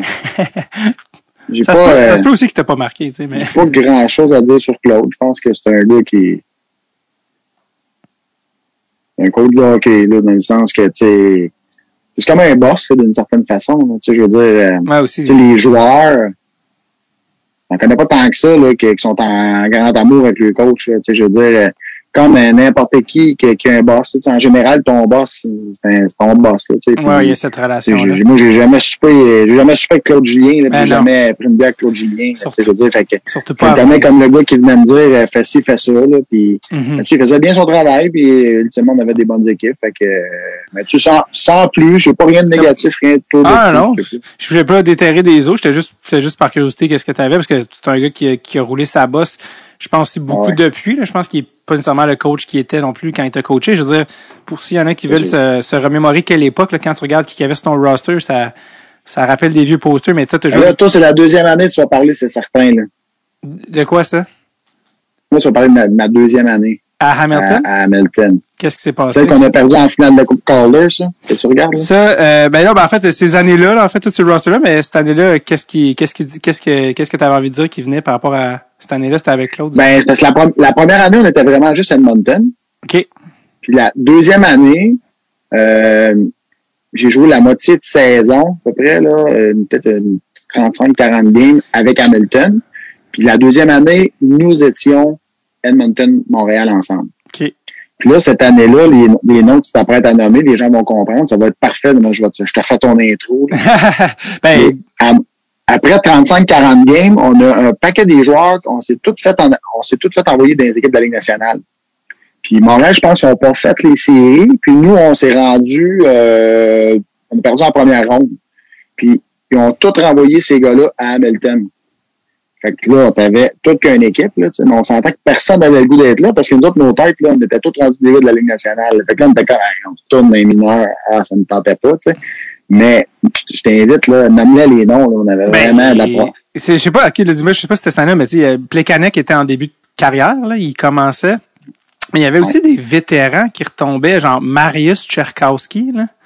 Genre lui, je sais pas, Oui, sais, genre qui avait comme Montréal. Oui, qui avait 30 ans, mais tu sais, c'est, il y a des, les noms moi, qui captent mon attention aussi, c'est des gars genre Marcel Ossa, qui est un choix de, du programme du Canadien. Euh, mais tu sais, il y a des vieux de la vieille que les plus jeunes connaîtront pas, mais Igor Oulanov, qui était défenseur. Ah, ouais. il y avait même une ouais. coupe de, de games dans, dans la Ligue américaine cette année-là, à, Ouais, ouais. à ma surprise. Euh, mais tu sais, pour dire euh, que cette année-là, en plus, ça, vous étiez, j'avais même oublié que vous étiez rentré en, en, en finale de la Coupe Calder. Puis, euh, Mais tu sais, à, déf- à défense, je vais en nommer Ouais, quelques vas-y. là. Il y avait Ron Hainsey, qui est une un choix de François- Ouais, qui était un choix de première ronde du. Canadien. Ouais, Beauchemin, ouais. Euh, il y avait euh, Mike Komsarek. Ouais. À la- à l'attaque, il y avait Jared Stoll. Il y avait Rafi Torres. Il y avait Alex... Euh, non, il y avait... C'est parce que je voulais dire en plus. là. Écoute, on avait, on avait une équipe, c'était pratiquement euh, la, la totalité de l'équipe que c'était des gars de la Ligue nationale. là. Ouais, euh, vraiment solide. C'est c'est c'est c'est c'est drôle parce que c'est ça c'est tellement un throwback de voir ces noms-là, là, tu sais de, de Ouais. Ron les gens J'avais tellement, en plus, j'avais dit, on, a- on avait perdu la finale de la Coupe Calder, je pense genre le 22 ou le 23 juin, parce que c'était une année olympique. Hum, Fait que tout avait été décalé de une ou deux ou trois semaines, moi, Ouais. je me rappelle pas. Puis on avait perdu Game 7 au Cops Coliseum à Hamilton. Puis je me rappelle d'être assis dans la chambre après puis de me dire ah, on a eu ce qu'on méritait. Il n'y en a pas un, tu sais, il n'y en a pas un qui veut d'être ici. On, est, on, on fait tout comme la baboune. On a tout le goût que ça finisse. Puis, tu sais, là, dans le fond, ça, c'est le worst case scenario, là. Tu sais, tu prends au bout, tu joues toutes les games que tu as jouées, puis on avait perdu, je pense, 1-0 au Cops Coliseum. C'était contre qui? Fait que, euh, ça, ça va être une bonne leçon. Là. Tant qu'à faire de quoi, là, fallait donc, euh, avec, donc comme il faut jusqu'au bout. Là, qui vous avez battu à ce moment-là? C'était l'équipe de c'était l'équipe du, de, du Texas. Ah, l'équipe d'école de, de, Dallas. Ah ouais. Euh, ah je suis curieux d'aller voir d'ailleurs le roster et les autres. J'aimerais savoir c'est qui que je vois là-dedans. Je me rappelle pas du tout, mais il doit y avoir toute une équipe d'après moi. Ouais, deux, 2006. 5, 6. Ah, ok, toi, c'était avant, non, c'était 2000, 2000. Ah, ok, oui, t'as dit que c'était avant le lockout, ouais. D'ailleurs, ton lockout, tu l'as même passé euh, en Suède. Ouais. Et Après ça, Noël, j'étais allé en Suède. Puis il y avait, il y avait une couple de gars euh, NHL là-dessus, là, des Chris Phillips, des Andreas Dackel, euh, encore une fois, qui ont joué avec ouais. Montréal. J'ai une, une euh, question pour toi. Encore une fois, je sais pas si tu vas te souvenir parce que c'est quand même plus petit. Il y avait un kid, un kid de 16 ans peut-être que ton fils est plus vieux que ça aujourd'hui. Euh, il y avait un kid de 16 ans qui sur l'équipe sur laquelle tu jouais, qui allait devenir une future star. Probablement qu'on peut dire qu'il va être un membre du Temple de la Renommée. Est-ce que tu sais de qui je parle? Il avait 16 ans. Il a joué euh, des matchs avec vous. Je sais pas si aussi peut-être qu'il a joué quand tu étais là ou peut-être les games où tu n'étais pas là. Euh, mais est-ce que ça te dit quelque chose? Non. Peut-être un des meilleurs passeurs de son époque ou en tout cas peut-être même de l'histoire, mais monsieur Niklas Backstrom, le centre des, Ben. Des Caps. Ah ouais. a joué quelques matchs cette année-là à 16 ans, très jeune dans une ligue d'hommes.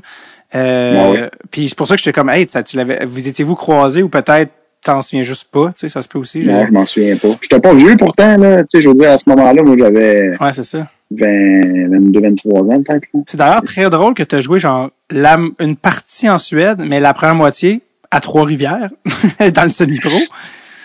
Ouais, mais cette année-là, si, si tu te rappelles bien, il y avait un paquet de gars qui avaient joué, là, parce que tout, justement, on était tout en lockout. Puis moi, l'idée pourquoi j'avais joué à Trois-Rivières, c'était parce que je le savais. Tu sais, je me faisais mettre beaucoup de pression par Edmonton parce que j'étais jeune, puis ils voulaient que je joue.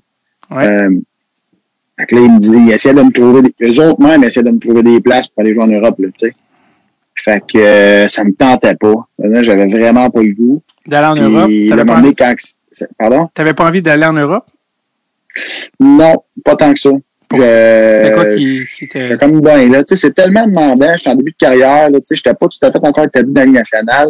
Fait que, tu sais, j'étais comme à côté tout le temps. Là, tu sais, fallait comme je me dépasse à tous les jours pour être, tu sais, comme pogner le beat de la Ligue nationale.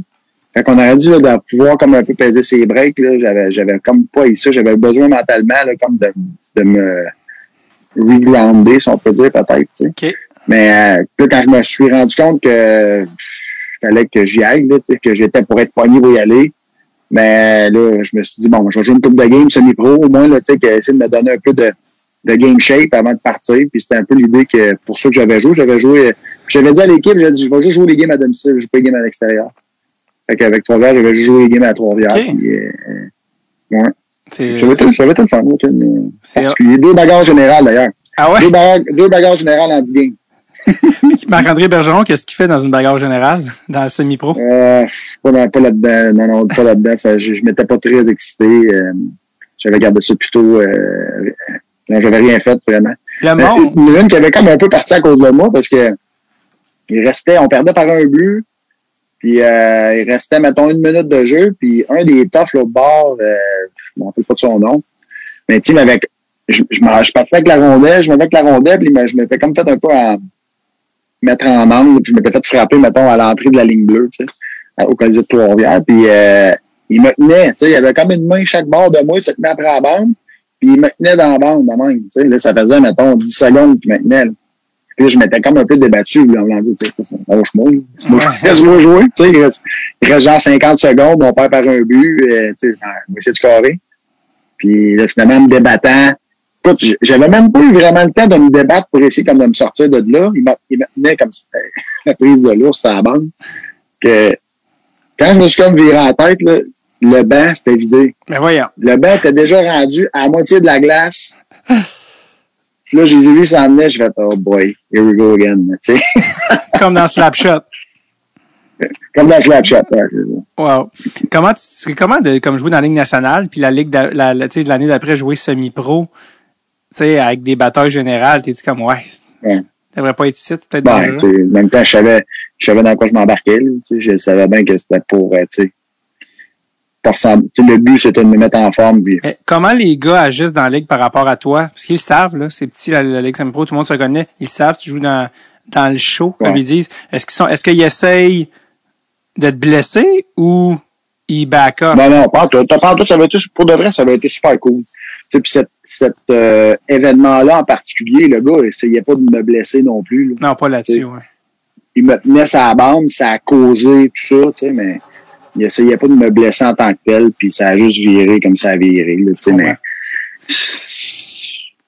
Et quand tu, euh, j'allais dire, euh, on a fait le tour, c'est correct, de, de ça.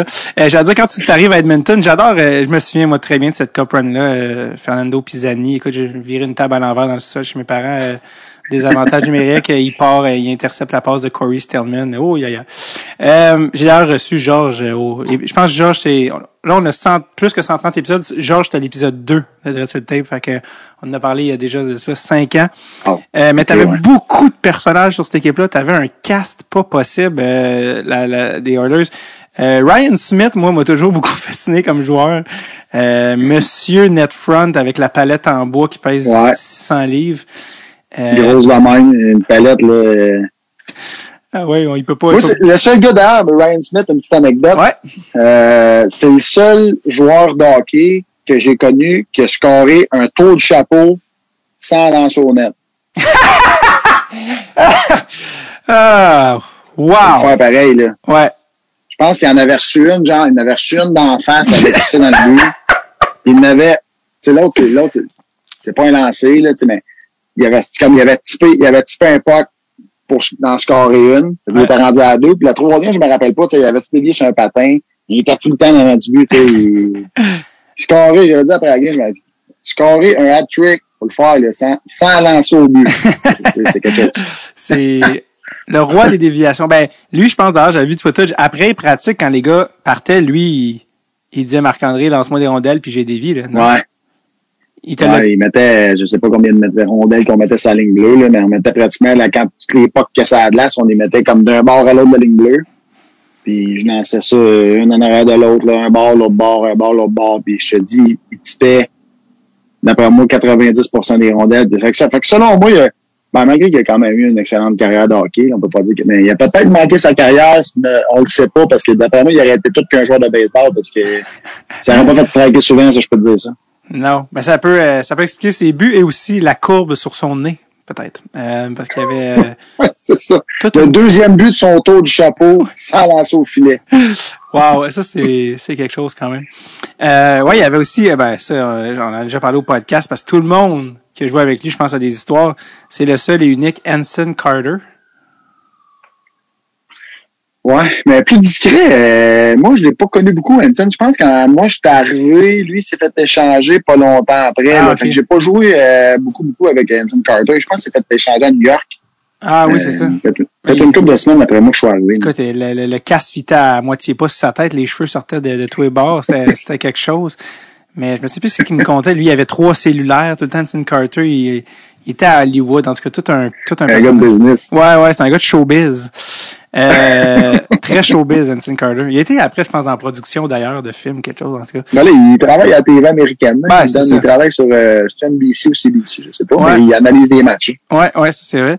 Euh, ouais, c'est ça, vous aviez comme un, un genre de cast de pas de misfits, mais tu fais ah tous ces gars-là ont déjà joué dans la même équipe, tu sais Michael Pekka euh, qui est gros gros attaquant défensif, euh, Samsonov était à Edmonton cette année-là. Euh, Dwayne Rollison, vous êtes allé chercher je pense au deadline qui a sa blessure en playoff est peut-être une des raisons. Peut-être que vous auriez gagné la coupe si c'était pas de. euh, de- je, je me sens encore mal pour Yussi Markkanen qui était de- devant le fait accompli là, euh, de, de voir. Ben, le- non, mais le pire, c'est que euh, autant les deux goalers qui ont pris la relève, c'était Ty Conklin Ouais, puis UC Markkanen. Si tu regardes les stats des matchs par après, on perdait pas, on n'a pas perdu à cause des Non, que non. C'est juste très frustrant quand ton goaler a une, une run de feu puis qu'il se blesse, Ouais, tu me niaises, Ouais. Euh, Yaroslav Spachek était sur cette équipe-là, le, le, le, le bon Yaroslav qui est venu à Montréal des années plus tard. Euh, Big George euh, Larac était là cette année-là. Et évidemment, inévitablement, Dr. Chris Pronger, Dr. Crosscheck lui-même était à, à, à- à Edmonton. Mais tout un Quel joueur de hockey. Ouais, parle-moi un peu de, de Chris. Ben, moi, ça a été mon partner euh, à défense pendant un bout de temps, puis euh, assurément le meilleur joueur de avec qui j'ai joué dans ma vie. Euh, je, je sais pas si tu as déjà expérimenté ça, David, mais si tu vas euh, au Centre Bell, on prend le Centre Bell parce que tout le monde le connaît, puis je pense que c'est plus facile d'illustrer ce que je veux dire. Mais si tu vas voir la game, puis tu es assis dans première rangée, puis tu checks ça aller, ça, ressemble beaucoup à ce que nous, on vit sur la glace. Ça va vite de même, puis c'est pas, pas une illusion d'optique. Tu Je veux dire, quand tu es sur la glace, ça, ça se déplace pour de vrai. Là, tu sais. Là, plus que tu montes, plus que tu as l'impression que tu pourrais jouer. Tu sais, tu fais comme, mais rendu là, en haut, là, tu fais comme, OK, comment ça qu'il l'a pas passé à lui? Hey, comment ça qu'il a pas fait ça? Puis, tu sais, là. Ouais. Mais cette vision-là, quand t'es en haut, là, moi, je l'appelais la vision Chris Pronger. J'avais l'impression, là, que il était tout le temps, comme, il, il voyait la game comme s'il était en haut. C'était, on pratiquait, c'est- ben, c'était pas les premières années qu'il y avait des, du- la trappe avait commencé à s'installer, là, mais, c'était dans les premières, je pense que c'était les premières années qu'on jouait du 1-2-2 en zone neutre, mettons. Puis, euh, les pratiques, là, moi, j'étais tout le temps avec Chris, fait que c'était parfait. C'est lui qui allait en arrière, tu sais, du net chercher la sais, Normalement, c'était tout le temps mon rôle, moi, d'être le gars qui avait la puck dans les mains, souvent, avec mon partner, là. Dans les pratiques, je m'en allais dans le coin, il partait avec la puck, là, puis nos, nos attaquants swingaient. L'autre bord, notre, équipe essayait de défendre, là. Le coach, sifflette, on recommence. Puis Chris, avait tout le temps trouvé quelqu'un qui était ouvert. Il y avait tout le temps quelqu'un à bonne. Tu sais, il trouvait tout le temps le moyen de faire les bonnes places, les bonnes passes au bon moment. Tu sais, c'est vraiment, là, 6 pieds 6, jouait 30 minutes, faisait, produisait offensivement. Euh, défensivement, il était injouable parce que grandeur, il était tough. Aussitôt qu'il mettait la main sur la il faisait une bonne passe. Fait que, il ça faisait pas renlever parce que, il était pas capable de rien faire avec la rondelle. Il te l'ôtait, puis il était reparti, puis c'était fini, là. Fait que, l'année qu'on a joué contre Détroit en demi-finale, première ronde, peut-être, première ronde, on était, je pense que nous, on était 8, justement, puis il était 1, Puis on les a sortis, puis l'autre bord, il y avait le Tram. Puis, tu sais, j'ai checké aller, là, puis, en tout moi, je trouvais que Pronger, là, c'était, tu les gars, ils semblaient même pas être dans la même ligue, tu. Qu'est-ce que, qu'est-ce Ben, que, c'est moi. ben oui, ben oui, je pense que sa carrière l'a prouvé, là. Il est déjà au Hall of Fame, puis euh, il est encore, il est encore sur le payroll des Coyotes, genre. Il est au Hall of Fame en même temps, là, tu sais. Je pense que oui. Je pense que ça va bien. Puis euh, qu'est-ce que Chris, qu'est-ce que Chris Pronger, quand tu joues avec lui, là, t'es sa même paire, puis tu reviens au banc après un chiffre, qu'est-ce qu'il te dit? Euh, pas grand chose. Pas, c'est pas un gars qui, c'est pas un gars qui, qui me parlait tant que ça sur le banc, là, tu sais. euh, Y a- mais, euh, Y a-tu des jeux qui c'est un gars qui est, c'est un leader naturel, là. Tu sais, lui, il, en prend de la place, puis, tu sais, c'est un gars qui est à 6 pieds 6, puis, tu sais, quand t'es le meilleur joueur de l'équipe tout le temps, depuis que, puis, tu sais, tu fais le salaire que tu fais, c'est lui, là, dire de quoi, euh, t'étais mieux d'être solide, ça te tente de t'astiner avec parce que tu vas mordre ton argent. Ouais.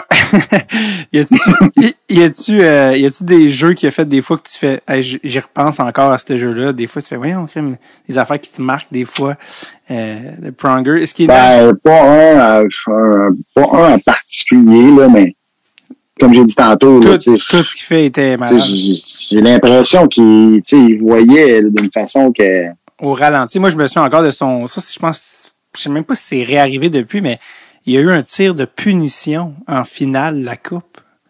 Tu sais, puis je ça, Ouais, je pense contre Caroline, puis c'était comme les fois que c'est arrivé qu'un défenseur ait un tir de punition en finale de la coupe.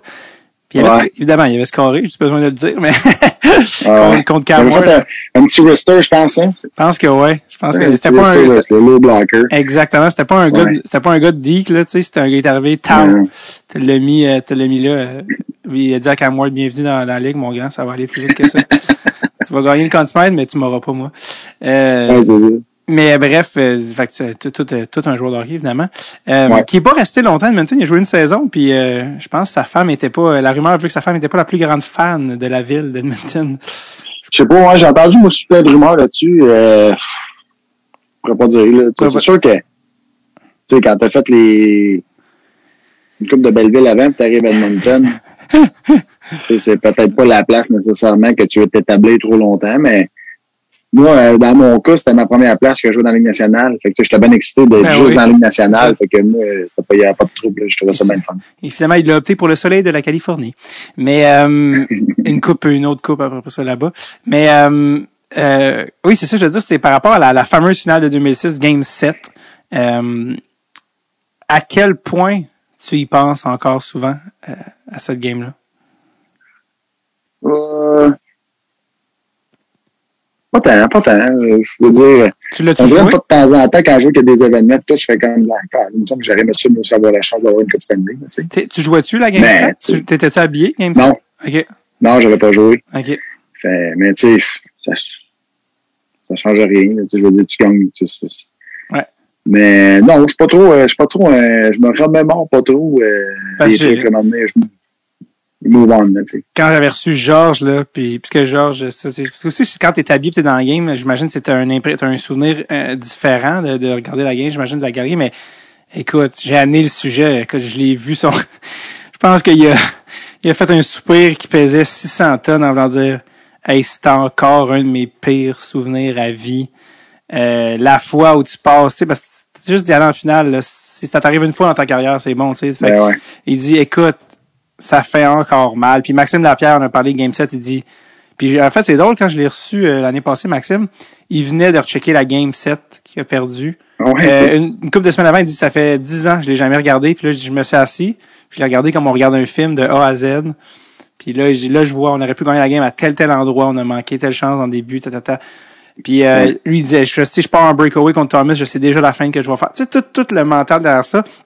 Bref, puis Georges, c'est ça qu'il disait, euh, si je me souviens bien, il disait, je- il dit, on a peut-être vendu la peau de l'ours un peu trop vite, parce que tu sais, quand t'es game set, là, les, les caisses de champagne sont commandées, puis les limousines qui vont venir nous chercher avec les femmes, puis on va aller dans la piscine à lui, puis il dit là, je pense qu'il dit parce que les, les, les médias avaient donné ah là les euh, vous aviez battu euh, game 6, je sais pas Ah ouais. il y avait ah là ils vont gagner, ils vont gagner ça euh, checkez bien ça puis Ryan Smith il, Ouais. pleuré encore cette coupe là, tu sais tu- Ben non, mais c'est sûr que, tu sais, je veux dire, euh, c'est évident que j'aimerais mieux l'avoir gagné que de l'avoir perdu. Ben oui, ben oui. Justement, là, à un moment donné, pourquoi, tu sais, tourner le couteau dans le plaid, là, c'est quand Ben même, oui. je l'ai pas gagné, je l'ai pas gagné, c'est qu'on fasse. Ben oui. Euh, t'as eu, t'as, continué ton, ton parcours, un petit arrêt chez les Islanders de Charles Wang, si je me souviens bien.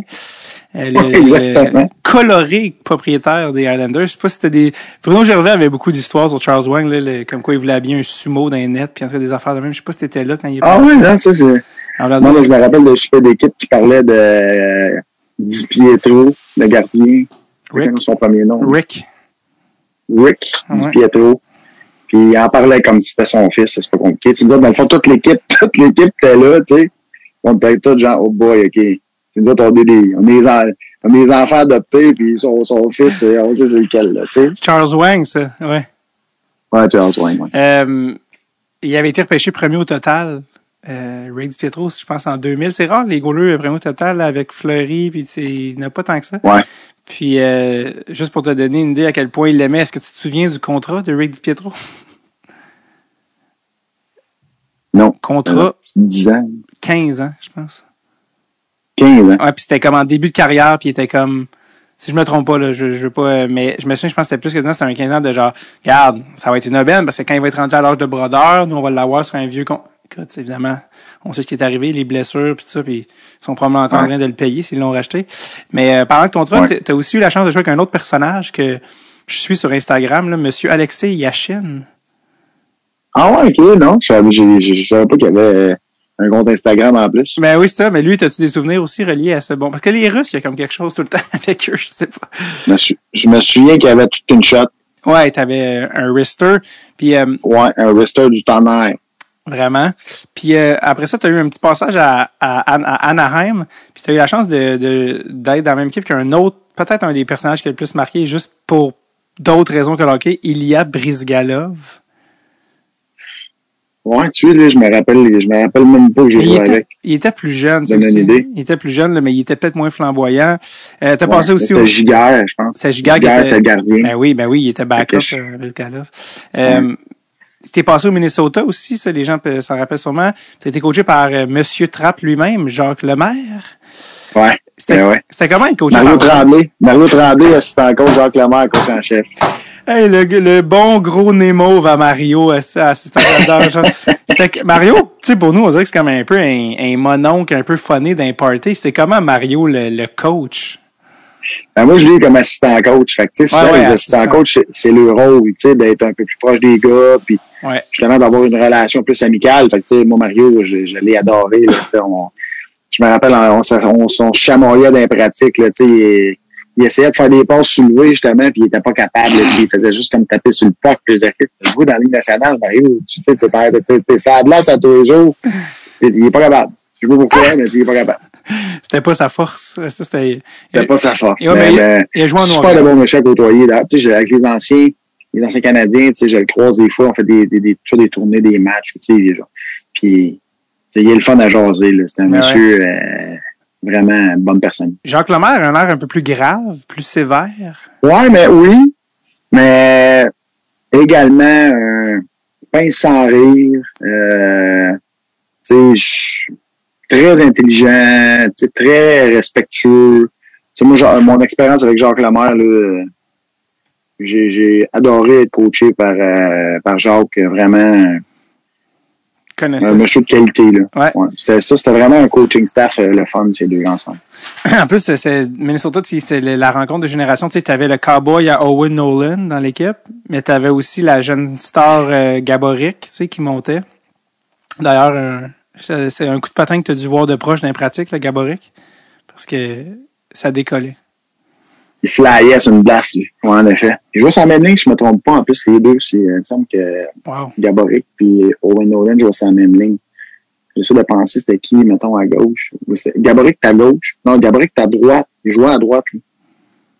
Non, fait qu'il doit, non, je me trompe. Il doit pas jouer avec euh, Owen Nolan. A Derek Boogaard, lui aussi, que tu as sûrement connu, euh, le regretté Derek Ouais. le, le géant, ouais. Gentle Giant, qui était à, à Minnesota. Gentle Giant, bien dit. C'était, toute une pièce d'homme. Ouais, vraiment. Euh, Il y a un gars qui t'a coaché, on parlait de coach, tu as eu la chance d'être coaché par euh, le seul et unique, peut-être euh, le coach qui est le plus différent des autres coachs, en tout cas, de, que j'ai jamais vu, John Cooper. C'est peut-être parce que c'est pas un ancien joueur, mais bien un avocat. Euh, Ouais. de formation. Moi, je suis fasciné par ce gars-là, son parcours, son sa personnalité. Il y a comme quelque chose, il y a comme une saveur différente des autres coachs. Parle-moi un petit peu de lui. Tu as coaché euh, dans la Ligue américaine avant de monter à, à Tampa. très euh, très cool, tu sais. Cool guy. Puis euh, c'est réfléchi, justement, là, tu sais, c'est un gars qui est très euh, nouvelle tendance. Dans quel sens? Et, euh, oh, je pense qu'il est excellent en communication. Ce que- les messages qu'il livre, là, médiatiquement parlant, là, mais il est plus si bon que ça quand il parle au gars dans la chambre, quand il parle individuellement. C'est un gars, je pense que il est pas, il est pas rempli de bullshit, là. Fait que quand t'es pas de rempli de bullshit, c'est facile de parler avec euh, les vraies émotions, puis parler de la bonne manière avec les bonnes intentions. C'est- ça tu y penses puis ça s'explique là, tu. Fait que je pense que c'est un gars qui est comme ça. Je pense que c'est un gars qui dit la vérité, puis qui, qui il y a une façon de le dire qu'il rend avec son son aura qui dégage. Son charisme Euh, fait incroyable. un- Ouais. ouais, il y a vraiment un charisme, tu sais. c'est- Ça fait une, une potion magique assez puissante quand même. Puis quand tu as à comparer, mettons, le style d'un John Cooper alors que tu as été aussi coaché par Guy Boucher, Ouais. c'est quoi, le quoi le style à Guy Boucher? Ben, Guy, c'est un gars, euh, c'est probablement le meilleur coach que j'ai connu pour des Axanos. C'est lui, là, euh, des stratégies de jeu, tu sais, extraordinaire. Fait que, c'est, Plus tactique, chaque mettons. coach a un peu, euh, chaque coach a un peu les forces et les faiblesses, là, tu sais, ça, c'est comme Ouais. n'importe quel joueur puis n'importe quel humain, je pense. D'ailleurs, j- Oh oui, vas-y, excuse. non, non, vas-y. Non, j'allais dire parce qu'on était dans le domaine des coachs, puis l'année que tu es allé jouer, euh, ben, les quelques années, mais quand tu es allé jouer à, à Zurich en Suisse, euh, tu as été coaché par Mark Crawford, que les gens ont connu peut-être Ouais. à, à Québec puis à Colorado. Et cette année-là, vous avez ga- gagné genre 33 victoires, 9 défaites. Ben, c'est quoi l'affaire, là? La c'est quoi la technique Mark Crawford? C'est quoi l'affaire? Je comprends pas. Ouais, puis on a gagné le championnat. Euh, une année, on a perdu en finale, l'autre année, on a gagné euh, le championnat. C'était euh, Mark, c'est un vraiment extraordinaire. C'est un peu à cause de lui que j'ai décidé d'aller en Europe. Euh, il m'a quand que les offres sont apparues euh, dans mon coin de, de Zurich, Mark m'a appelé, puis il m'a un peu euh, sa salade, puis il m'a convaincu, puis finalement, quand je suis arrivé là-bas, mais c'était pas pas quelque chose d'autre. ça a été une relation. euh, il est venu, tu sais, il y a des soirs qu'il il a déjà dit aller souper au restaurant, c'est ma femme puis moi, puis sa femme puis Marc gardaient nos enfants. Tu sais. Mais non! Fait qu'on on a développé vraiment une super de belle relation, euh, tu sais, qui, est- qui est qui est pas de ligue nationale. Dans la ligue nationale, tu verrais jamais ça. Puis moi, j'arrivais de la Ligue nationale, fait que il y avait comme un malaise un peu. Je me disais, bah, mais finalement, ça s'est super bien passé. Puis, tu sais, de- d'ailleurs, j'y reparle à l'occasion. Euh, j'ai reparlé, on se texte une fois de temps en temps. J'ai parlé l'autre jour, euh, quand que j'étais toujours à la recherche de l'entraîneur à Trois-Rivières. Ouais. J'ai dit, toi, Marc, euh, qu'est-ce que tu fais de bon? Ça te tente pas de recommencer à venir faire de l'autobus? Euh, puis Nice. d'avoir la chance de jaser avec moi. Qu'est-ce qu'est-ce qu'il t'a dit? Ouais, il a dit, non, il dit, non, je vais rester avec les avions privés puis le filet mignon. Ah ouais? Au lieu de- au lieu d'avoir des autobus puis de la pizza. Quel, euh, quel... parfait. Eh oui, je comprends ça. Le Mark Crawford qui coachait, qui a, qui a gardé tes enfants, tes enfants avec quel âge? T'es petit, là, je veux dire, quel âge que mes enfants avaient quand on était allé en, en Europe, euh, fait 5 ans? Il va avoir, mettons, 7, 7 puis 9 à peu près, là. OK, fait que c'était pas des bébés, c'était vraiment des enfants. Puis, euh, Ouais, c'est des petits. tu sais, eux, ils sont assez vieux pour avoir des souvenirs. Comme, comment ils, comment ils ont trouvé ça quand tu reviens à la maison? tu- ils viennent d'être gardés par Mark Ouais. Crawford. Comment ils ont trouvé ça? Ils sont comme, il nous, il nous a bien coaché, papa? Euh, il nous a fait beaucoup pratiquer. euh, les enfants, je pense qu'ils ont, ils ont grandi un peu là-dedans, là, quand même. Là. Fait que, ils sont habitués de voir euh, des personnalités, là, si on pourrait dire. Là. Ouais, fait que ben- les autres, euh, c'était. Mon gars était bien content, dans le fond. Il, était plus, il parlait plus qu'il était allé manger une crème glacée que, tu sais, que c'était Mark Crawford. Ah ouais, c'est ça, mais coach, moi, c'est- le- ça qui l'avait gardé. là, Moi, c'est ça que je voulais dire, dans le sens qu'à cet âge-là, tu, même t'es pas conscient que c'est une personnalité publique, c'était plus comme quel genre de babysitter est Mark Crawford. Mark Crawford, c'est ça que je veux savoir. Ouais, un peu un grand-papa cadeau, un peu. Là. Mark Crawford, c'est un- c'est une excellente personne. là. Mhm. Je veux dire, euh, il, est, il est capable d'être fou, euh, ben, ben dur sur un banc de hockey, mais tu sais, il est comme capable de vraiment faire la, la, la différence entre euh, ce que des fois on voit euh, comme coach puis la personne qui est, c'est comme deux affaires complètement différentes. Absolument. Ben, justement, euh, alors qu'on arrive tranquillement à la fin de l'entrevue, on, on- tu l'as effleuré, mais s'il y a une affaire qu'on veut parler avec toi, c'est l'arrivée d'une équipe dans la East Coast. Euh, il n'y a, pas a pas de terme en français, c'est la East Coast Hockey League. Euh, D'ailleurs, je suis un peu déçu David, un, un nerd du hockey. oui, La East Coast, ça se dit plus là, depuis une couple d'années. C'est rendu la ECHL. ben c'est ça. Moi, je, pensais que, ben en fait, à la base, ici, ECHL, c'est à cause de la East Coast. Là. ils ont gardé l'acronyme Ben oui, là, mais ça. depuis euh, depuis euh, je sais pas la date de quand Non, ce mais- changement-là a été fait, mais là, on est rendu avec des équipes pratiquement en Californie. Fois, en Californie, y a Idaho juste à côté, puis il y en a euh, Midwest, euh, il y en a partout. Fait que là, évidemment, East Coast, ça fonctionnait plus. Fait qu'ils ont gardé le ECHL. Fait que c'est devenu la ECHL. C'est parce que les gars, dans le jargon, disent joue dans Coast, joue dans East Coast. C'est comme rester dans le langage. Ouais, c'est pour ouais. ça que je savais. T'as Mais, raison. mais avant, il y avait la IHL, la CHL. Tu sais, il y avait la centrale, il y avait la. Finalement, ça Il y avait 100 équ- il y avait environ 100 équipes de toutes ces ligues-là que tu nommes, là, Ouais. euh, il y avait- quand tu les additionnais toutes ensemble, qui étaient à peu près toutes égales, plus, plus ou moins fortes, il y avait une centaine d'équipes euh, de professionnels mineurs, mettons. Puis là, dans la E ECHL, il y en a combien? Il y en a ECHL. euh, 20, ouais, ouais, 28. français, anglais, anglais, ça le français. dit pas bien, en Ici, euh, ça- ça- euh, euh, il y en a combien, tu dis, excuse, des équipes? Il y en a 28. Ah, OK, fait que c'est vraiment une ligue comme standard en bonne et due forme. Ben oui, Colin, qui d'autre qu'un gars de Trois-Rivières, un ancien joueur de la Ligue nationale, pour ramener du hockey à Trois-Rivières? Là, on se rappellera qu'il y a eu du junior majeur à l'époque de Michel Bergeron, n'est-ce pas?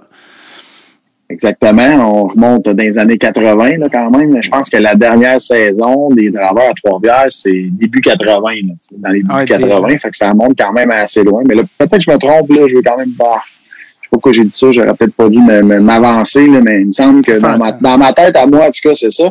Parce qu'il me semble que mon grand-père était juge de but, moi, les draveurs. Ben non! Mais ouais, puis je me rappelle d'y aller, puis je vais avoir 4, tu sais, je vais avoir 4-5 ans. Ça va me fait que, tu sais, d'après moi, 84, 85, 86, là, c'est là que ça, c'est, euh, c'est mi-80, mi-année 80. Fait que lui, il était derrière le goal avec la, Derrière. avec la lumière. J'ai déjà pesé sur le piton, moi, pour allumer la lumière. arrête, arrête, c'était pas un but, arrête, arrête, arrête, arrête. ouais, c'est ça. c'est là que tu vois le sérieux. Comme, Oh, c'est qui qui allume la lumière? Oh, un enfant de 4 ans. C'est ça, c'est pas ça qu'ils ont plus de. Ouais, c'est ça. Ton grand-père se te faisait-tu euh, dire Hey, c'était pas un but, il se faisait-tu dire des affaires? Tu? Non? Ben, je me rappelle, de- je me rappelle de, qu'il y a déjà eu des situations corsées un peu, là, parce Ah ouais? que sont- dans ces années-là, il n'y avait pas de reprise vidéo. Là, fait que, tu sais, le juge de but avait vraiment un rôle euh, important. je me rappelle des, des arbitres, mettons, qui sont comme déjà venus comme discuter avec mon grand-père. Puis qu'après ça, mettons que là, le but était contre euh, je me rappelle pas, là. Puis là, tu sais, les joueurs comme passaient, puis les regardaient, puis là, tu des coups de hockey, genre, mettons, dans la vitre. Mais moi, j'étais pas vieux, là, là, j'étais, j'étais comme euh, j'avais j'avais la chienne. Ben, je sais pas. euh, peux-tu aller, euh, je peux- je peux-tu retourner avec Mark Crawford à la maison à la crème glacée, s'il vous plaît? Et donc, euh, d'où c'est parti l'idée d'avoir une équipe de, de la East Coast, je serais pas capable de dire autre chose, euh, à, à Trois-Rivières? D'où est venue l'idée? Ça fait combien de temps que tu travailles là-dessus?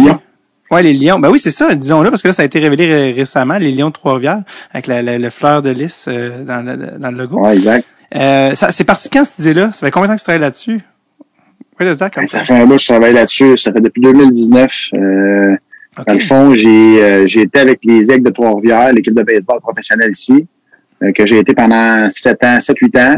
Puis, euh, dans le fond, j'ai été engagé par la ville de Trois-Rivières pour faire le démarchage du nouveau Colisée. D'aller voir, dans le fond, euh, c'était quoi les possibilités qu'on avait? Euh, Il y avait-tu des gens qui étaient intéressés à venir investir, euh, tu sais. euh. Fait que j'ai fait un genre de tour, euh, autant de, de, de- de potentiels investisseurs que des ligues. Puis finalement, c'est euh, la ECHL euh, qui a levé le bras, puis ils m'ont ils m'ont pointé vers euh, M. McDonald, qui est aujourd'hui le propriétaire de cette équipe-là. OK. Et puis, euh, toujours dans les, né- dans les négos, puis euh, finalement, là, M. McDonald m'a demandé de, de travailler pour lui à Trois-Rivières. Puis là, de fil en aiguille, là, j'ai tombé dans les négos avec la ville de Trois-Rivières pour euh, signer un bail. Puis là, les négos ont duré pendant un an de temps.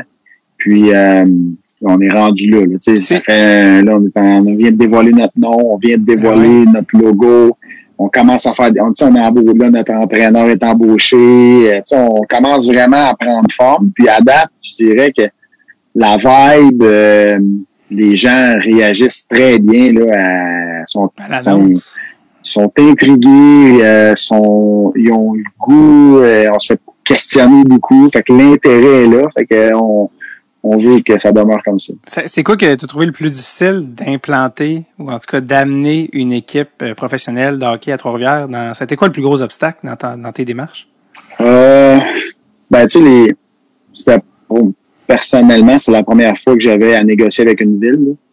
Tu sais, puis c'est, euh, tu sais, comme on entend, là, tu sais, beaucoup quand même de bureaucratie, puis des longueurs, puis des, euh, c'était c'était de la grosse négo quand même. Ça a duré pratiquement un an, là, tout ça. euh, fait que c'est euh, à toutes les semaines, euh, deux fois, deux fois par semaine, des fois trois fois par semaine, des meetings de deux, trois, quatre, cinq heures.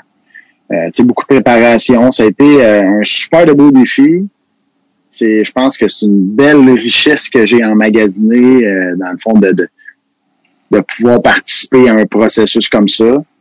Euh, je te dirais que c'était peut-être la partie la plus difficile, là, toute cette partie de négo-là. Euh, Il y a des bouts qui ont sorti public, euh, tu sais, là, fait que ça a été un peu, un peu, des bouts, des bouts comme de l'inattendu, là, mais tu sais, ultimement, ça a fonctionné. Puis là, on est rendu qu'on a une équipe avec un nom, puis un coach, puis tu sais, on a des, des, Ben oui. des gérants d'équipement, puis on a un thérapeute, puis on a une équipe de médecins, puis là, ça, ça s'en vient. Là, on sent que Est-ce que les gens Trois-Rivières, euh, les gens Trois-Rivières sont, sont-ils excités là, d'avoir une équipe euh, pro?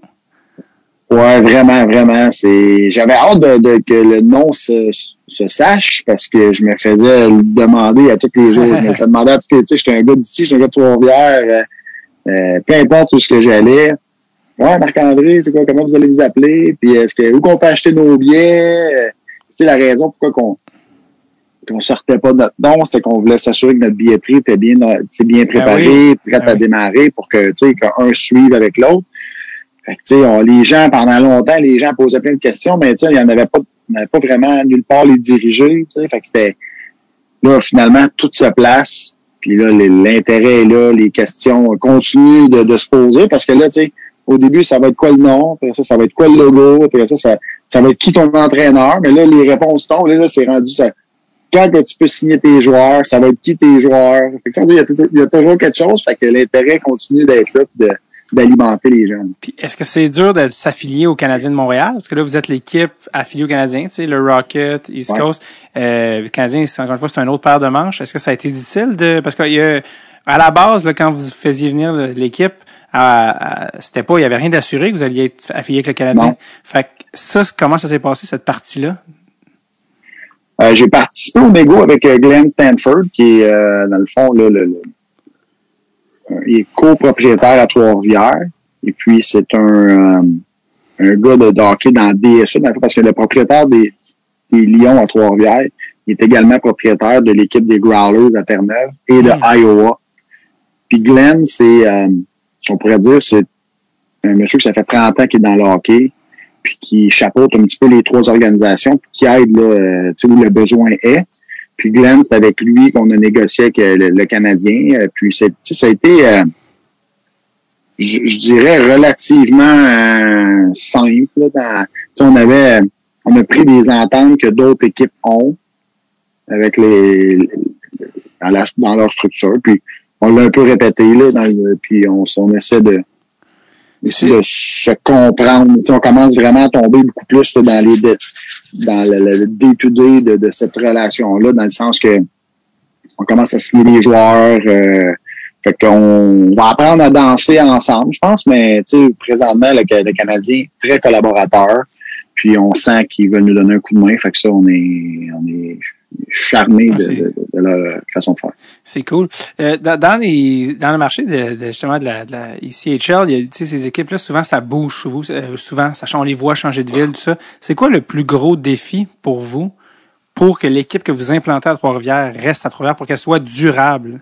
Euh, puis évidemment que euh, c'est basé dans, dans des dans l'économie, je veux dire, si il n'y a pas de gens dans l'aréna, dans cette île, mais c'est quoi votre plus gros défi pour que l'équipe reste à Trois-Rivières pour que ce soit une relation durable? Mais nous, dans notre entente qu'on a avec la ville de Trois-Rivières, c'est qu'on a, dans le fond, les opérations du Colisée de 365 jours par année, pratiquement. euh, il y a certaines activités qui sont pas, qui ne vont pas être sous notre, euh, exemple, si euh, Brian Adams vient jouer au Colisée, ça va être la corporation des événements de Trois-Rivières qui va s'en occuper. Mais tu sais, c'est, mais on a quand même des, tu sais, des, des- des éléments qui vont nous aider à être rentables au travers de tous ces trucs-là. Puis, tu sais, si on prend juste le hockey, c'est sûr que ça va peut-être être plus difficile, mais tu sais, si on joint tu sais, des combats de boxe ou euh, tu sais, Ouais. n'importe quoi, Ouais. mais les, les, les monster je, tu sais, je veux dire, les ice capades, euh, tu sais, name Ouais. it, là, tout ce qui peut se produire, mais ça va être tous les éléments que, un par-dessus l'autre, vont faire que tu sais, notre structure va être euh, euh, viable puis qui va nous Mhm. permettre de demeurer à Trois-Rivières longtemps. La question, c'est est-ce que Brian Adams va souvent à Trois-Rivières? C'est ce qu'on s'en c'est une chose. Tu donnes un Il, exemple. ben, il est venu, là, il est allé à l'amphithéâtre que j'ai d'ailleurs, il me semble, il n'y a pas tellement longtemps. L'amphithéâtre que j'écoute, c'est-tu à Trois-Rivières, ça? Oui, OK. Ça, je connais pas les noms Ah, de c'est tout. c'est notre grosse euh, Parce que moi, la salle où je le- c'est la, la salle de spectacle. La- salle Jean-Antonio Thompson. Ça, c'est probablement ce que toi, tu Exact. vas produire. Exact. Mais la salle, euh, l'amphithéâtre que j'écoute, c'est celle qui est sur la, la jonction de- du Saint-Maurice et du Saint-Laurent, sur le coin. Il y a comme un amphithéâtre extérieur, vraiment là, de 10, je pense que c'est au-dessus de 10 000 places. là. Je pense que c'est 5 000 places assis. Puis là, quand il roule en arrière, ça a peut-être même 15 000. là. Ah, nice. Céline Dion. Céline Dion est venue euh, se produire euh, dans le stade que j'écoute. Wow. Le- la, dernière salle que j'ai joué à Trois-Rivières, c'était en retour de pandémie, que j'adore cette salle-là. C'est la salle du cégep. Parce que euh, elle est comme plus intime, puis pour l'humour, c'est mieux. Ouais. Puis, mais elle est assez Ouais. grande, il y a quand même plusieurs, je pense qu'il y a au moins un 400 places là-dedans. Puis moi, c'est le genre de salle que je me suis dit, oh shit, moi, avec mon show, c'est là que je reviendrai parce qu'il y a des, il y a une bonne acoustique, une belle salle, tout ça pour dire, il y a quand même Ouais. une variété de belles salles, là, ou de, de choix de salles à Trois-Rivières. Fait que ça, c'est cool. Puis en plus, il y a une université. Fait que c'est toujours le fun aussi d'avoir un, un crowd pour ça. Euh, les gens qui nous écoutent, qui sont aussi excités que, que, toi, que moi, puis que les gens de Trois-Rivières, qui veulent aller voir les Lions, où est-ce qu'ils vont pour se procurer des billets? Ben, merci de me le demander. C'est lyon3r.com. Lyon avec un S, 3r.com, là, le chiffre 3. Euh, à partir de là, tu peux avoir une visite euh, virtuelle du Colisée. Tu peux vraiment aller voir ton banc, t'asseoir, puis de visualiser ce que tu vas être capable de voir à, ce banc-là bien précis. Fait que c'est même juste pour aller voir le Colisée, là, ça vous donne, vraiment vous donner une idée de ce que le Colisée a de l'air. C'est vraiment super bien fait. Puis il y a aussi notre euh, boutique en ligne que euh, acheter là, de la merch des, euh, des Lions. Belle casquette comme celle-là Ben oui, belle casquette bleue. Parle-moi parle-moi de ça. Ben yes, on va aller faire un tour euh, sur ce site-là, absolument. Euh, on tire à, ça tire à sa fin. Merci énormément, Marc-André, d'avoir pris le temps. Et on a commencé l'entrevue avec la fièvre des séries. Et on va terminer l'entrevue avec, parce qu'on est le 24 juin, je le répète, ce soir, c'est match 6 canadien Golden Knights à Montréal pour la Saint-Jean Mhm. Baptiste. Et euh, ma question est la suivante. Qui gagne ce soir, Marc-André? Ah, je souhaite que le Canadien gagne, là, puis je fais, tu sais, je fais mon partisan, puis les gens vont dire c'est sûr, Marc-André, tu sais, t'es dans l'organisation, là, mais tu sais, la, la fièvre qu'on vit présentement, puis tu sais, les comment que les gens sont derrière l'équipe, puis tout, là, tu sais, je veux dire, Mhm. je nous souhaite aux Québécois que ça continue, là, tu sais, pourquoi pas un autre quatre, tu sais, un autre sept games même, tu sais, puis qu'on se rende à oui. la finale de la Coupe Stanley, puis qu'on gagne en sept pour avoir le plus de soirées possible à écouter nos TV, puis à écouter le Canadien. Bon, ça y est, j'ai des frissons jusque dans le nuque à cause de toi. Merci énormément, Marc-André. On est très Ben, excités ça fait d'avoir, on est très excités d'avoir une équipe euh, de la ECHL. Ouh, je l'ai dit sans m'évanouir. Euh, You got it. à Trois-Rivières, le, le, le, le- le Rocket à Laval, le Canadien à Montréal. Merci encore d'avoir pris le temps. Puis euh, on s'en va les Lions. On se voit à une game des Lions dans pas longtemps, c'est sûr. Ben, ce serait le fun. On, on va être euh, heureux de te recevoir. Yes, avec plaisir. bye bye. Merci, David. Bye bye.